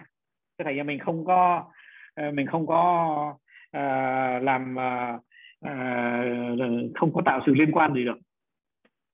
Thế thì chính phủ không biết làm thế nào để mà vượt cái sự chống đối chính phủ pháp. Tại vì rằng là bắt người ta đeo khẩu trang đó là phạm tới cái tự do của người ta. Thế, thế thì chính phủ mới giải thích rằng là anh mà không đeo khẩu trang anh lây cho người khác. Đấy. thì anh có tội thế nhưng mà người ta lại trả lời rằng là nhưng mà người khác lấy cho tôi tôi không bị gì người khác lấy cho tôi người khác có tội không? Tôi tôi tôi, tôi trả tố cáo người ta. Tôi tôi không sao cả. Tôi lấy tôi đáng chịu. À thế rồi anh không trích. Anh không trích rồi thành ra là rồi anh chết thì chính phủ cũng có trách nhiệm. À, hoặc là anh bị bệnh chính phủ có trách nhiệm. Mà anh mà lây lan anh là ổ dịch thì nó chính phủ có trách nhiệm. Thế nhưng mà người ta bảo rằng là nhưng mà anh anh đụng vào tự do của tôi. Anh anh anh anh anh anh lôi tôi ra như con heo xong anh lấy cái kim anh đâm đi chọc vào người tôi. Cái quyền của tôi chứ tôi, tôi, tôi, anh, anh anh quyền gì mà anh cầm cái kim anh chọc vào người tôi xong anh anh, anh bơm cái chất độc vào người tôi? Quyền gì anh làm cái chuyện đó? Và chính phủ hiện thời không kiếm ra giải pháp. Bởi vì à, nếu mà làm một cái gì thì đều có khả năng là phạm vào hiến pháp đụng vào cái tự do à, của cái người dân. Thế thì chính phủ của pháp rất là khôn tìm ra giải pháp. Mà ra là bây giờ đó thì à, tôi sẽ dùng một cái hộ chiếu nó gọi là hộ chiếu về sức khỏe. Cái hộ chiếu này đó là những người nào mà trích được hai mũi rồi mà sau 15 ngày đó thì à, à, cái, cái mũi trích nó có hiệu lực. Và khi mà có cái cái hộ chiếu này đó thì các bạn mới được đi một vài chỗ. Thí dụ như đi coi phim cinema các bạn đi coi hát các bạn đi ờ, karaoke các bạn đi vào tiệm cơm lớn các bạn đi vào siêu thị thì các bạn phải có cái này. Đấy. và còn uh, đi mà nhưng mà có nhiều chỗ các bạn không cần. Thí dụ như là đi vào những cái tiệm cơm nhỏ đi vào những cái tiệm uh, uh, bán uh, tạp phô uh, bách hóa uh, các bạn đi vào những uh, Ờ, chỗ uống nước nhỏ những quán nước nhỏ gì thì không? Thì các bạn ờ, không cần phải có cái này. Thế tức là cái, chúng tôi không phạm vào tự do của các bạn nhưng mà có những chỗ các bạn không được đi. Thế nhưng mà bây giờ nó lại có một cái vấn đề lớn là như thế này. Là nhân viên ở trong một công ty mà nó không chịu trích thì thì sao? Thế thì uh, xã hội mới bảo rằng là những cái nhân viên nào mà không chịu trích thì phải đuổi họ đi. Và bây giờ hiện thời nó đang có một cái vấn đề rất lớn là nếu mà đuổi họ đi mà lại bảo rằng là tại họ không trích thì hiến pháp không có cho phép họ bị đuổi đuổi họ đi. Mình không thể đuổi họ đi được. Nhưng mà họ vẫn không trích. Là một người không trích thì nó là ổ dịch cho cả công ty. Thế thành ra hiện thời đó nước pháp đang bị vướng víu về mặt pháp lý. Và về mặt uh, hiến pháp nữa thế thì uh, hiện thời À, nước pháp đã giải quyết cái đó bằng cái à, hộ chiếu. Và sáng nay đó à, thì trước khi mà thầy lên màn hình này đó, thì thầy có à, đi vào một cái bệnh viện mà muốn vận phải dơ cái cái đó ra. Và cho họ thấy rằng là mình đã được trích hai mũi rồi thì mình mới được vào cái bệnh viện. Và thầy xin lỗi. Thế thì cái cuộc thương thuyết rất là khó thì ra là thầy đưa cái ví dụ này ra cho các bạn là Fulbright hôm nay nghe, nghe cùng tham gia với chúng ta. Để mà thầy nói rằng à, các bạn à, sau này sẽ phải thương thuyết về à, những cái biện pháp mà chính phủ có thể lấy để mà à, tạo sự an sinh. Nhưng mà về mặt pháp lý và về mặt hiến pháp. Thế thì các bạn à, phải nhớ một điều như thế này. Đây là cái nguyên tắc khi mình thương thuyết với tư cách uh, là chính quyền hay mình với tư cách của người thương thuyết cái chính sách thì mình phải làm cái gì? Thứ nhất đó, là mình phải quy theo cái quy luật là phải đi theo hiến pháp. Thứ nhì đó là luật pháp. Thứ ba đó là cái nguyên tắc công bình. Thí dụ như là cái biện pháp của mình mà mình à, nó tốt cho 50% dân chúng thì mình phải xem xem cái 50 phần trăm 50 phần trăm dân chúng kia họ có bị chịu những cái rủi ro hay những cái khó khăn không? Mình chỉ có thể lấy một cái biện pháp. Nếu mà toàn dân đều nhìn nhận là cái biện pháp đó nó công bình với tất cả mọi người. Cái đó là cái việc đờ, một cái nguyên tắc khi mà mình thương thuyết về chính sách chính sách uh, uh, xã hội công bình nguyên tắc công bình. Thế thì muốn tìm ra cái nguyên tắc công bình thì nó chỉ có hai cách thôi. Một là mình trưng cầu dân ý hoặc là mình khảo sát cái uh, uh, cái cái ý kiến của người dân. Đó là chuyện trước nhất. Và thứ nhì đó là nếu mình không khảo sát đó, thì mình phải tìm hiểu xem là cái thống kê đó, là những người thí dụ như là mình thấy rằng cái biện pháp này của mình ấy, là nó có lợi cho tất cả những người nào có lương trên 15 triệu. Thế thì mình phải ngay tức khắc mình đếm rằng là có bao nhiêu người dân có lương trên 15 triệu và có bao nhiêu người dân có lương dưới 15 triệu. Để mà mình xem xem là cái biện pháp của mình, nó phạm tới ai và nó không phạm tới ai. Rồi sau đó đó là mình phải nghiên cứu xem là những trường hợp, gọi là những trường hợp thái cực nó như thế nào. Tức là khi mình lấy một cái biện pháp đó cái trường hợp tốt nhất là là là là một cái ân huệ cho ai là một cái ờ, ưu đãi cho ai. Và cái trường hợp xấu nhất là mình làm cho ai tổn thương tổn hại nhiều nhất thì nó là bao nhiêu? Một khi mình làm như thế rồi đấy thì sau đó là mình phải thương thuyết với các bộ ngành và nhất là phải thương thuyết với quốc hội. Là tại vì rằng là quốc hội là cái nơi mà toàn dân có thể uh, chấp thuận một cái dự án thí dụ như khi quốc hội mà biểu quyết và chấp thuận một dự án thì mình phải coi như là cả nước đó họ đã chấp thuận cái dự án đó thế thành ra là cái chuyện thương thuyết à, là phải thương thuyết với cả quốc hội lẫn thương thuyết với các bộ ngành. Đấy thầy chỉ nói đến đó thôi. Thì ở bên pháp á thầy nói cho các em cười nhé các bạn Fulbright. Và à, thầy nói cho tất cả các bạn ngồi đây nghe cười nhé là bên pháp với trường quốc gia hành chính của pháp ấy, nó dạy làm sao nói dối. Nó, nó dạy chính thức làm sao nói dối với, với dân chúng. Làm sao mà nói dối với dân chúng rằng là mình à, đang trừ thuế trong khi mình đang tăng thuế. Làm sao mình tăng thuế mà mình vẫn nói rằng là mình trừ thuế? Làm sao mà mình à, nói rằng cái biện pháp này rất tốt cho tương lai của đất nước nhưng mà thật ra là nó không có tốt cho tương lai của đất nước. Thế, thí dụ như là à, mình xây một cái à, nhà máy nguyên tử hạt nhân nhà máy điện nguyên tử hạt nhân ở một cái nơi nào đó thì thôi chết rồi cái nơi đó này người ta khủng hoảng người ta bảo chết cha này. và tôi hàng xóm của tôi là một cái uh, nhà máy nguyên tử hạt nhân. Thế thì bây giờ uh, thì làm thế nào? Tôi không muốn ở đây nữa. Thế là họ chống đối. Thế thì mình phải nói dối với họ. À, là cái không không nguy hiểm đâu. Nhà máy nguyên tử hạt nhân là uh, nó sẽ có lợi cho bạn những điểm này điểm này điểm này điểm này. À, thế thì uh, trong cái khi mà mình làm một quyết về về mặt chính sách thì luôn luôn là mình phải chứng tỏ rằng là à, công bình đối với an sinh. À, mà mình thương thuyết là mình thương thuyết với quốc hội chứ không phải thương thuyết với ai khác đâu. À, à, thế thì thầy chỉ xin nói đến đó thôi thì không biết bây giờ đó à, cái thời gian mà nó cũng đã đi qua à, thời gian đã đi qua rồi có chết không? Nó đã chín giờ tối rồi. À, thế nhưng mà thầy xin à, bây giờ đã nhường lời cho Minh Nguyệt để mà thầy xin à, giải đáp à, cùng với à, chị Thủy thì xin giải đáp một số những câu hỏi có thể được đặt ra. Thầy à, không có thì giờ đọc cái chat thầy thầy không biết là có bạn nào đặt câu hỏi nào thầy à, không đọc trong khi nói. Thế nhưng bây giờ nếu có bạn nào mà có câu hỏi đó thì à, xin bạn à, mình à, dành à, một ít phút để mà thầy trả lời. Dạ vâng thưa thầy. Thì à, con cũng có theo dõi trong phần chat. Thì có hai câu hỏi nhận được trong phần chat. À, câu đầu tiên là của bạn Kim. À, mình có thể mời Kim mở mic để để đặt câu hỏi được không?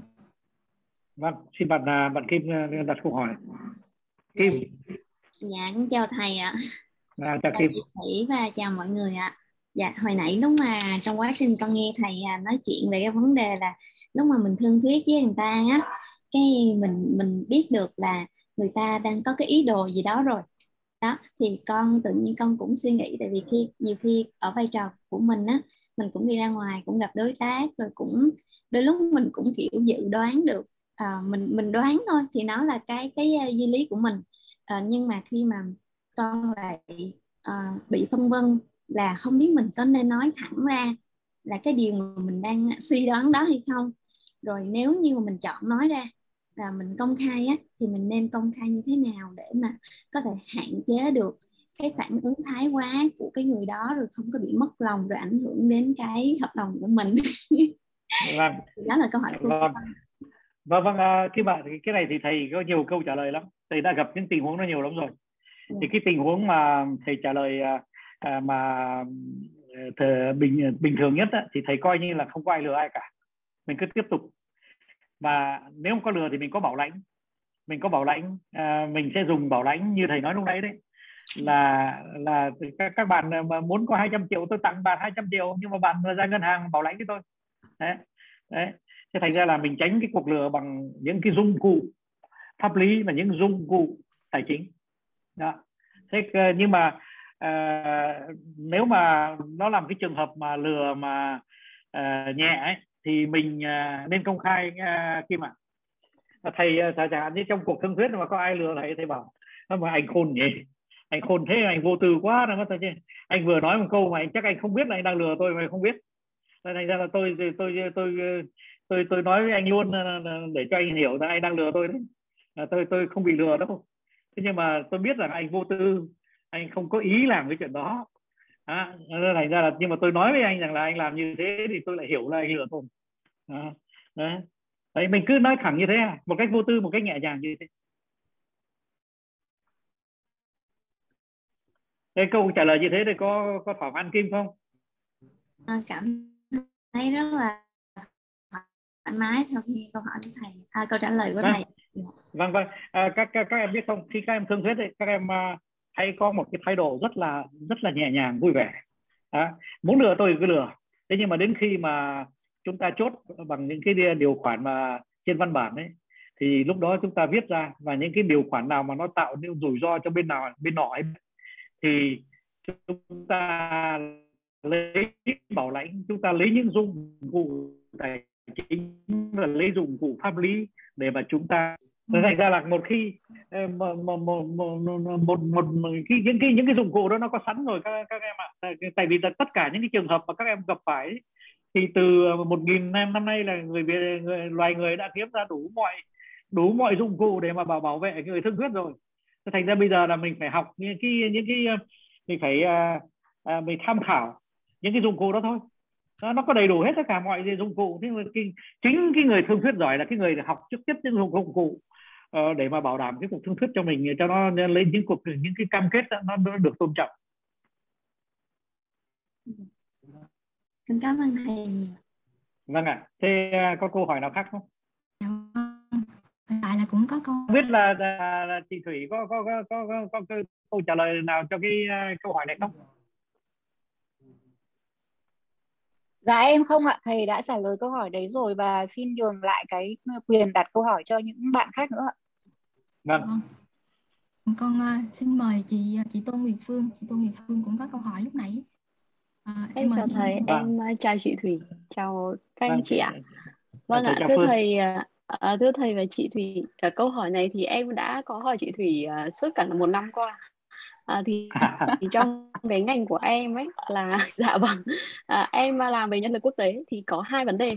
Một là vấn đề vấn đề tiền tiền lobby tức là ở ở gọi là ở miền tây đấy thì cũng các cái chủ các cái chủ lao động người người ta vẫn công khai là người ta sẽ không có thu phí nhưng mà trên thực tế thì cái phần tiền mà người người ta đòi nó cũng rất là cao vậy thì um, em cũng có hỏi về cái phương án để mà giải quyết cái khoản tiền đó. Làm sao để cho nó hợp pháp và nó lại uh, có thể bảo đảm được uh, các cái vấn đề cạnh tranh cho cho cho của em. Thì uh, em cũng đã được chị Thủy giải quyết cùng với về mặt pháp lý rồi. Tuy nhiên thì em muốn nghe thầy chia sẻ thêm về những cái kinh nghiệm của thầy khi mà thầy những cái câu chuyện của thầy khi mà thầy phải giải quyết cái phần tiền lobby đối với cái à, các trường hợp mà tham gia đàm phán ạ. Vâng, thầy à, thầy là người duy nhất trên cái à, trên cái chính trường quốc tế đã chế ra một cái cách để mà chế ngự những cái đòi hỏi của các trung gian. Trên nguyên tắc ấy, thì trung gian họ đòi tiền và mình phải trả tiền nhưng mà thầy đặt ra một cái điều kiện là tôi đánh giá cái việc làm của bạn nữa cơ. Bạn có làm được việc thì tôi mới trả tiền. Thì là hai chuyện hoàn toàn khác nhau. Tôi tôi sẵn sàng trả tiền. Và tôi có tiền để trả cho bạn. Nhưng mà tôi không sẵn sàng trả tiền cho bạn một một cách vô điều kiện. Bạn phải có những cái cam kết trên những kết quả.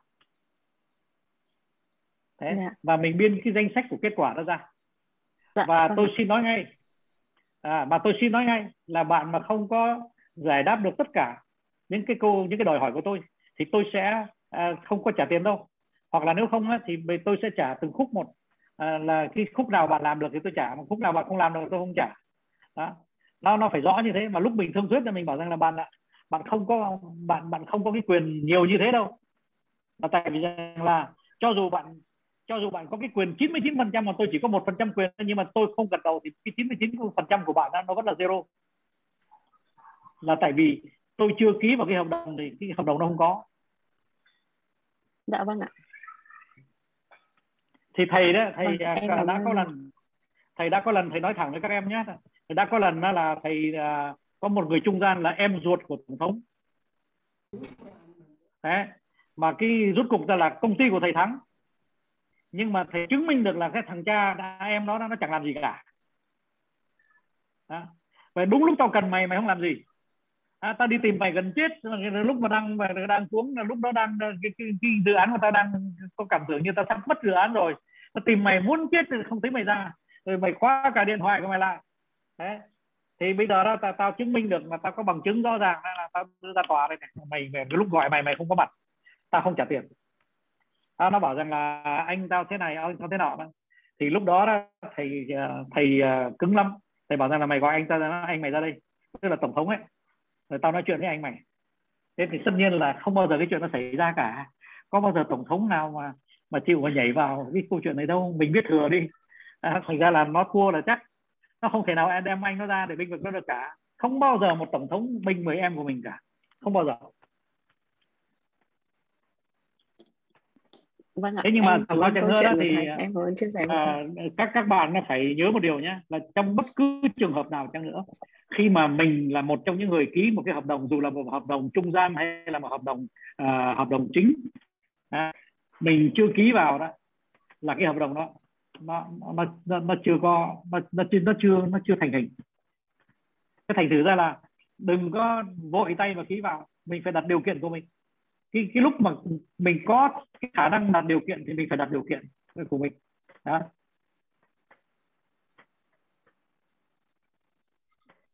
Dạ vâng. Vâng em cảm ơn thầy. Vâng. Vâng à, thưa thầy hiện tại là con, con thấy có câu hỏi gửi cho chị Thủy. Thì à, em có thể xin phép chị à, chị Phan Như Quỳnh. Chị Phan Như Quỳnh hiện tại là có câu hỏi gửi chị Thủy. Chị có thể mở mic giúp em được không ạ? À? Ờ, chị cảm ơn Quỳnh ạ. Ờ, con chào thầy, em chào chị Thủy ạ. À, chào Huỳnh, chào Quỳnh. Ờ, dạ, chào bạn Quỳnh. thầy, em chào chị Thủy ạ. À. Thực ra hôm nay là nghe được thấy là chị Thủy chia sẻ thì thì con sáng ra rất là nhiều. Tại vì thực chất là cái công việc của con á, thì những năm gần đây con phải đi thương thuyết rất là nhiều với các đối tác. Vì con con ở vị trí là business development và bây giờ cũng điều hành doanh nghiệp. Thì uh, có những cái nó nó rất là là khó khi mà đi thương thuyết giống như thầy và chị nói. Ví dụ như là con hay làm với các doanh nghiệp ờ, của uh, nhà nước hoặc là theo cô tức là bên mảng viễn thông á, hoặc là những doanh nghiệp khá là lớn như kiểu Mobifone, Viettel và và các tổng công ty thì có một cái là khi mà mình đi làm việc và thương thuyết ngoài cái chuyện là báo giá rồi uh, diễn giải chi tiết những cái giá trị đầu ra như thầy nói thì sẽ bị một cái là các cái hợp đồng thường là họ sẽ có pháp chế và họ làm rất là chặt. Và mình phải theo các cái hợp đồng đó, không được điều chỉnh. Thì như con đang làm với đài truyền hình đi, thì có những cái điều khoản khi mà mình ký thì bắt buộc phải theo họ. Và và ừ, tới cái lúc mà thanh lý hợp đồng hoặc là trong cái quá trình mà diễn ra, mình biết rõ ràng ngay từ đầu là những cái điều khoản đó nó không có đảm bảo được cái quyền lợi của mình. Tuy nhiên đó là chỉ có những cái thỏa thuận miệng với nhau và con cũng rất đồng ý là như lúc đầu thầy với chị nói là sẽ phải có những cái thỏa thuận là cái nào mình đồng ý và cái nào mình không đồng ý. Tuy nhiên những cái điều đó đôi khi là nó lại không được đưa vào hợp đồng. Và nó sẽ xảy ra cái tình huống là gây rất là nhiều bất lợi về cho mình. Thậm chí là như vừa rồi con cũng phải có một số cái thủ thuật để con thanh lý cái hợp đồng đó và không gây ra cái thiệt hại quá nhiều cho công ty. Mặc dù là cái tình huống bất khả kháng bây giờ là dịch thì nó sẽ ảnh hưởng rất là nhiều tới các cái hoạt động khai thác thì để mà tránh được những cái tình huống như thế mà bắt buộc mình phải rất là căng não để nghĩ cách xử lý á, thì thì con cũng xin ý kiến của thầy với lại đối với những cái tình huống như thế không Thủy à, có câu trả lời chưa? Em xin phép uh, uh, em xin phép nói trước về đề vâng. uh, một chút về kỹ thuật pháp lý khi mà vào cái câu hỏi của bạn Quỳnh và sau đấy thì thầy sẽ uh, đưa ra ý kiến thêm vâng, vâng. thì uh, Quỳnh ơi uh, thế thì mình sẽ nói có yeah. Dạ. hai góc độ như thế này Quỳnh ạ thứ nhất đấy là uh, gặp một ông lớn và mình là bên nhỏ ừ.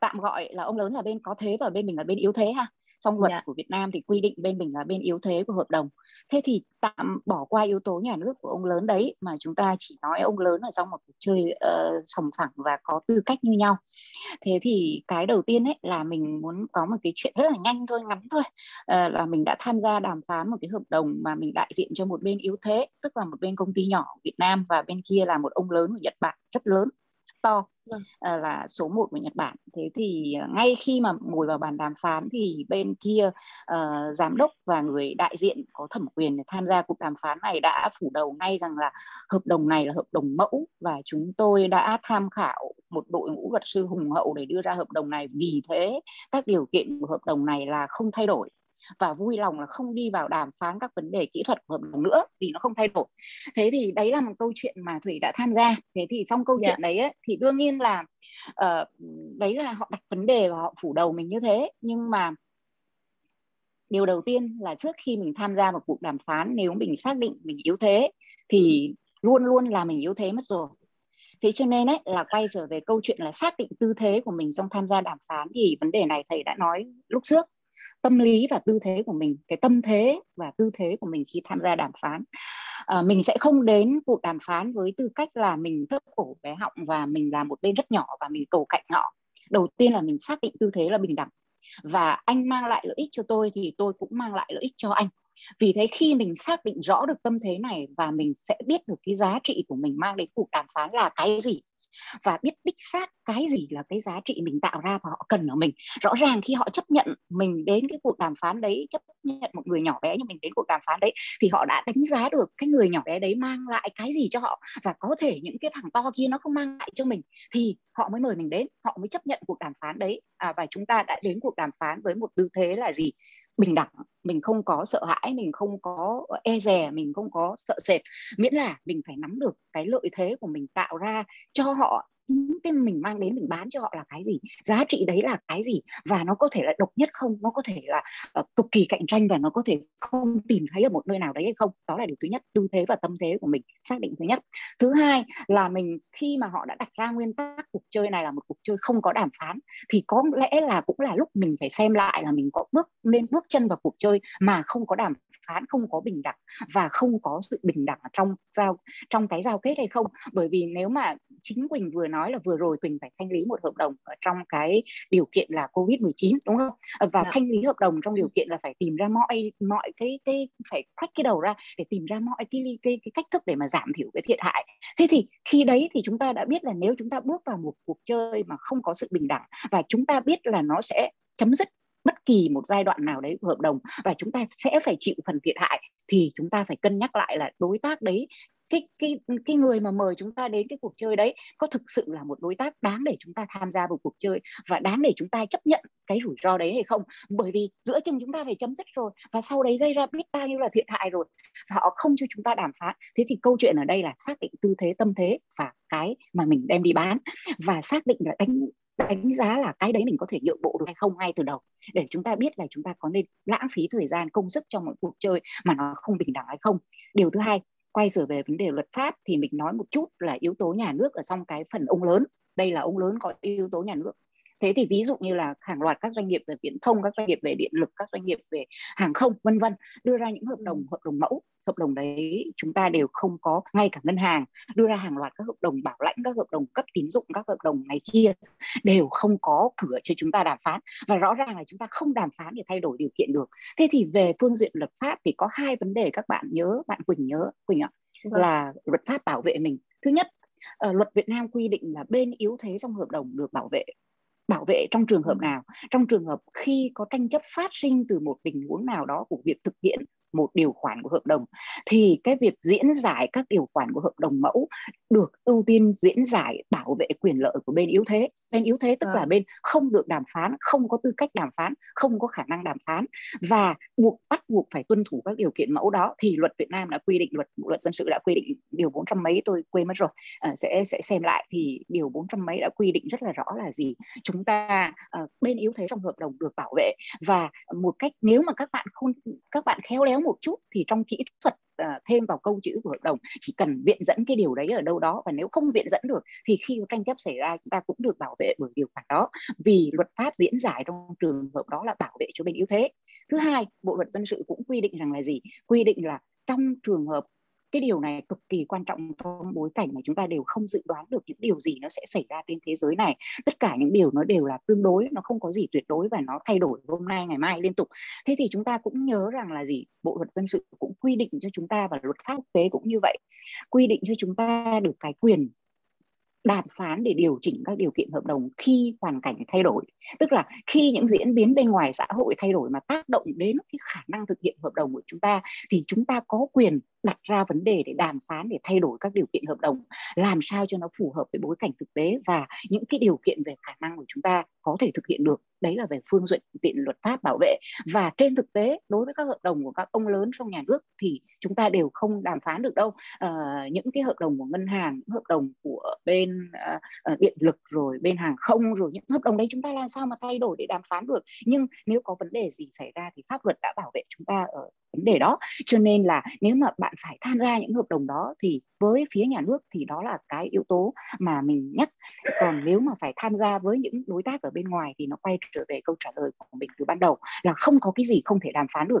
Và cái nguyên tắc bạn cũng có thể xét ngay ra đầu tiên vào cái cuộc gặp là chúng tôi không nghĩ là không có gì có thể đàm phán được. Và đó là lý do vì sao chúng tôi đến đây hôm nay. Và nếu như chúng tôi biết là không có gì đàm phán được thì quý vị còn mời chúng tôi đến đây để làm gì nữa? Vậy chúng ta phải rõ ràng với nhau là chúng tôi mang đến đây giá trị và giá trị này được tạo ra bởi chúng tôi và chúng tôi cũng có quyền bình đẳng giống như quý vị để đàm phán cái vấn đề đấy. Và tôi nghĩ là chúng ta sẽ đạt được cái lợi ích của cả hai bên.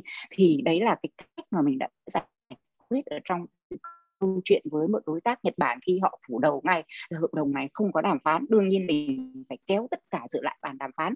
Và việc đấy nó diễn ra trên thực tế là mình đàm phán từng ly từng tí luôn. Và không xê, không xịt, không lùi bước, không không cái gì cả. Và cuối cùng là hai bên phải ký một hợp đồng đã được đàm phán và bình đẳng ở trên quan niệm như thế thì uh, mình xin có ý kiến như vậy và uh, để xin nhường lời để thầy chia sẻ yeah. Dạ.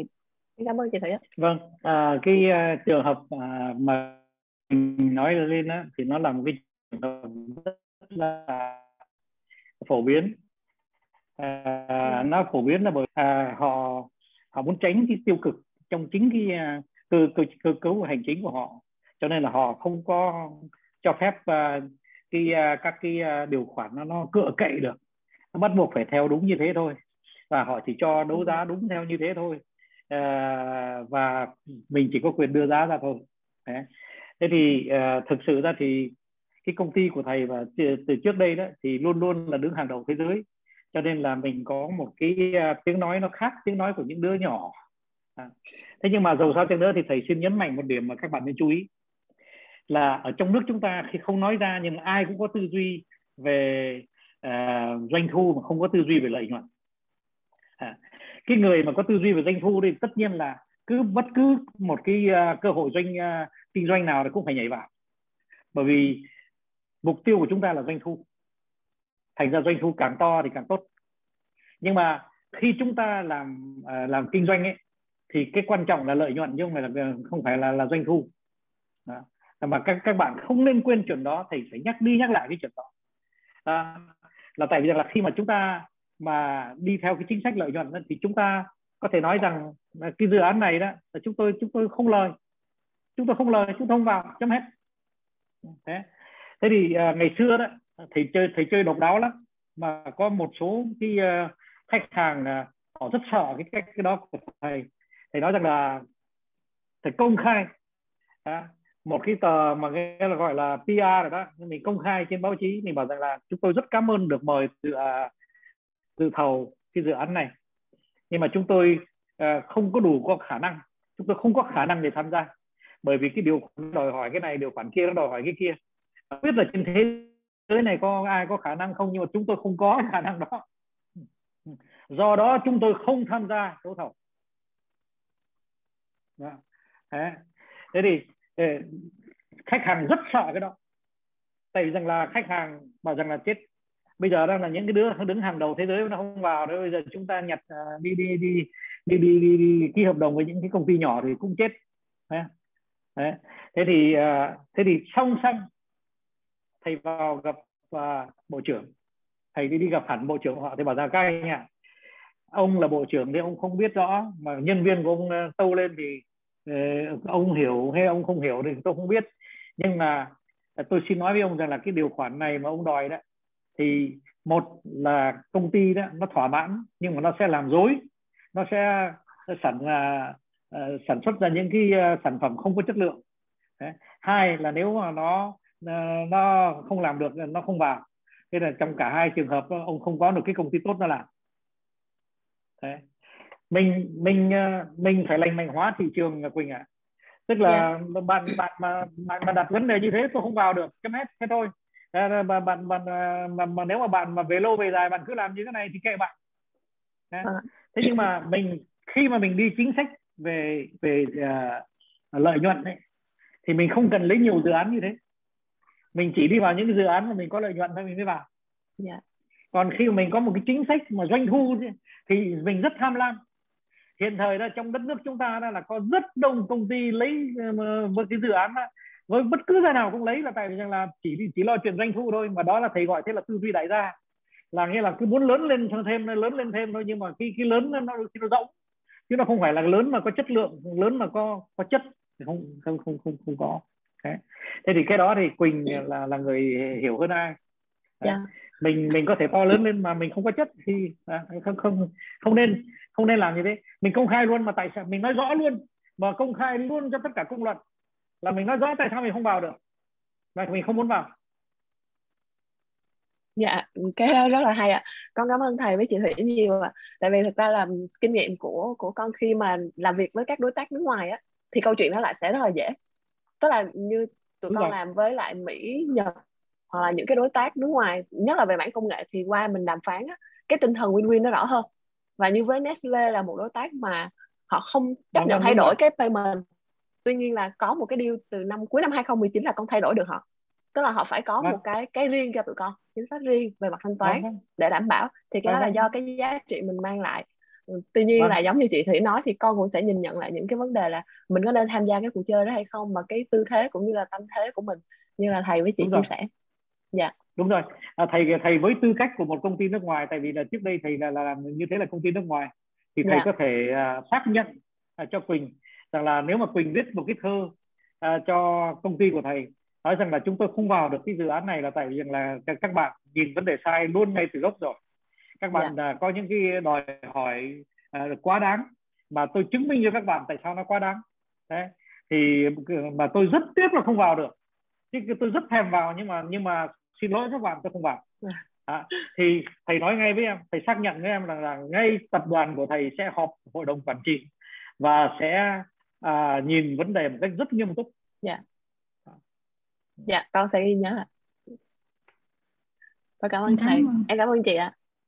Xin cảm ơn thầy rất nhiều, chị Thủy rất nhiều. Hiện tại cũng có rất nhiều câu hỏi gửi về chương trình nhưng mà thời lượng của chương trình của mình cũng nãy giờ cũng đã quá 30 phút rồi cả nhà. Thì uh, những câu hỏi mà các anh chị đã hỏi thì em cũng đã nói lại. Ở trong này cũng có tim câu hỏi hôm nay. Thì chúng em sẽ xin phép gửi đến thầy và chị Thủy uh, và sẽ giải đáp các anh chị sau. Uh, các anh chị à, thông cảm giúp chương trình chỗ này dạ vâng. À, bây giờ chương trình mình cũng uh, có thể uh, cái nền radio thực sự cũng rất là cảm ơn thầy rất là nhiều và cảm ơn chị Thủy vì những bài học rất là sâu sắc mà đầy giản dị ngày hôm nay. Và mong là cả nhà mình đều sẽ nhận được những giá trị. À, thầy xin phép uh, Nguyệt ạ thầy xin phép một lời nhé. Là thầy uh, hoàn toàn uh, ý thức được nhận thức được là chúng ta cái khung thời gian của chúng ta quá nhỏ. Bởi vì rằng là ngày hôm nay còn đến cả trăm vấn đề khác có thể nói. Mà thầy nhìn tới các bạn còn khao khát còn đúng là đúng là khát mà đang đang đang đang khát mà không được uống nước. Thì uh, thầy rất sorry uh, bởi vì thầy ở bên pháp cho nên cái khung giờ này nó mới phù hợp. Mà rồi cái khung giờ này thì nó đưa các em tới bây giờ gần 10 giờ đêm rồi. Thế, thế thành ra là thôi thì à, nếu mà có cần làm lại thì thầy sẵn sàng làm lại một cái buổi khác mà trên những cái đề tài cùng về thương thuyết nhưng mà nó nhiều góc cạnh khác nhau. Thế thì thầy sẵn sàng thầy làm. Các bạn cứ uh, nhắn một cái tin nhỏ cho cho bạn Minh Nguyệt. Rồi thì uh, mình sẽ uh, tìm một cái uh, ngày giờ khác để chúng ta có thể làm. Và nếu mà đám đám mà không đông quá thì chúng ta có thể đặt à, câu hỏi nhiều hơn. Thế thì thầy xin à, cảm ơn tất cả các bạn nha hôm nay chính thầy cũng khác. Chính thầy cũng khác là bởi vì thầy vì riêng thầy thì còn còn nhiều điều phải nói lắm. thế nhưng mà bây giờ đó thì làm thế nào bây giờ? À, nó, cái, cái thời gian nó qua mà chúng ta thật sự ra là chúng ta cũng à, qua cái thời gian đó một cách rất là hữu ích chứ không phải là không không không, không có ích. Thế thì bây giờ đó thì à, mình à, nếu cần thì mình hẹn nhau nữa nhé vâng. thế thì thầy em xin cũng chào xin... tất cả các bạn vâng. vâng em cũng xin 30 giây thì em đọc thấy còn rất là nhiều các câu hỏi liên quan đến các vấn đề về thương thuyết về hợp đồng điện tử điện tử về COVID-19 ờ, về các điều khoản của hợp đồng. Thế thì cũng như là cũng còn rất là nhiều cái cái điều mà chưa chia sẻ được với các bạn cùng với lại thầy ngày hôm nay. Thì rất là hy vọng là chúng ta sẽ tiếp tục uh, tổ chức uh, theo. Uh, vì cái phần mà uh, hỏi đáp này là một phần mà thực sự là em rất là mong đợi. Thế thì uh, chúng ta lại mong là có dịp gặp lại nhau và nếu mà uh, thì vẫn sẵn sàng là uh, trả lời tất cả các bạn ở bất kỳ cái phương diện nào. Thế thì cũng có thể là sắp tới đây thủy sẽ um, nhờ các bạn bên ban tổ chức cái nền sẽ mở ra một cái forum uh, chat cùng với lại luật sư về các vấn đề pháp lý có thể là vào hàng tuần vào ờ, thứ sáu hoặc là thứ bảy gì đấy hàng tuần thì thủy sẽ dành hai hai hai tiếng đồng hồ mỗi một buổi như thế để có thể lắng nghe. Và nếu mà chúng ta cần cần cần thiết phải làm như thế thì chúng ta cứ để cứ cứ cứ đề nghị để thủy biết cũng biết được cái nhu cầu và sẽ sẵn sàng ờ, cùng với các bạn để giải đáp những vấn đề và và cùng với thầy trong những cái chương trình tiếp theo xin cảm ơn và rất là vui vì cái buổi ngày hôm nay vẫn đang còn rất là háo hức ạ. Vâng. Xin chào tất cả các bạn nhé. Dạ. Và xin chúc các bạn chào thầy. Chào. Các bạn trọng. Các bạn trọng. Chào chị. Nhất là các bạn nào ở các chào thầy. thành phố Hồ Chí Minh hoặc là Bình Dương thì xin các bạn phải bảo trọng nhé. Xin, xin chào tất cả các bạn. Dạ, thầy giữ sức khỏe. Thầy chào chị Thủy. Dạ, Chào thầy. Khỏe ạ. Chào thầy. Xin chào, xin chào các anh chị. Dạ. Các chị nhiều.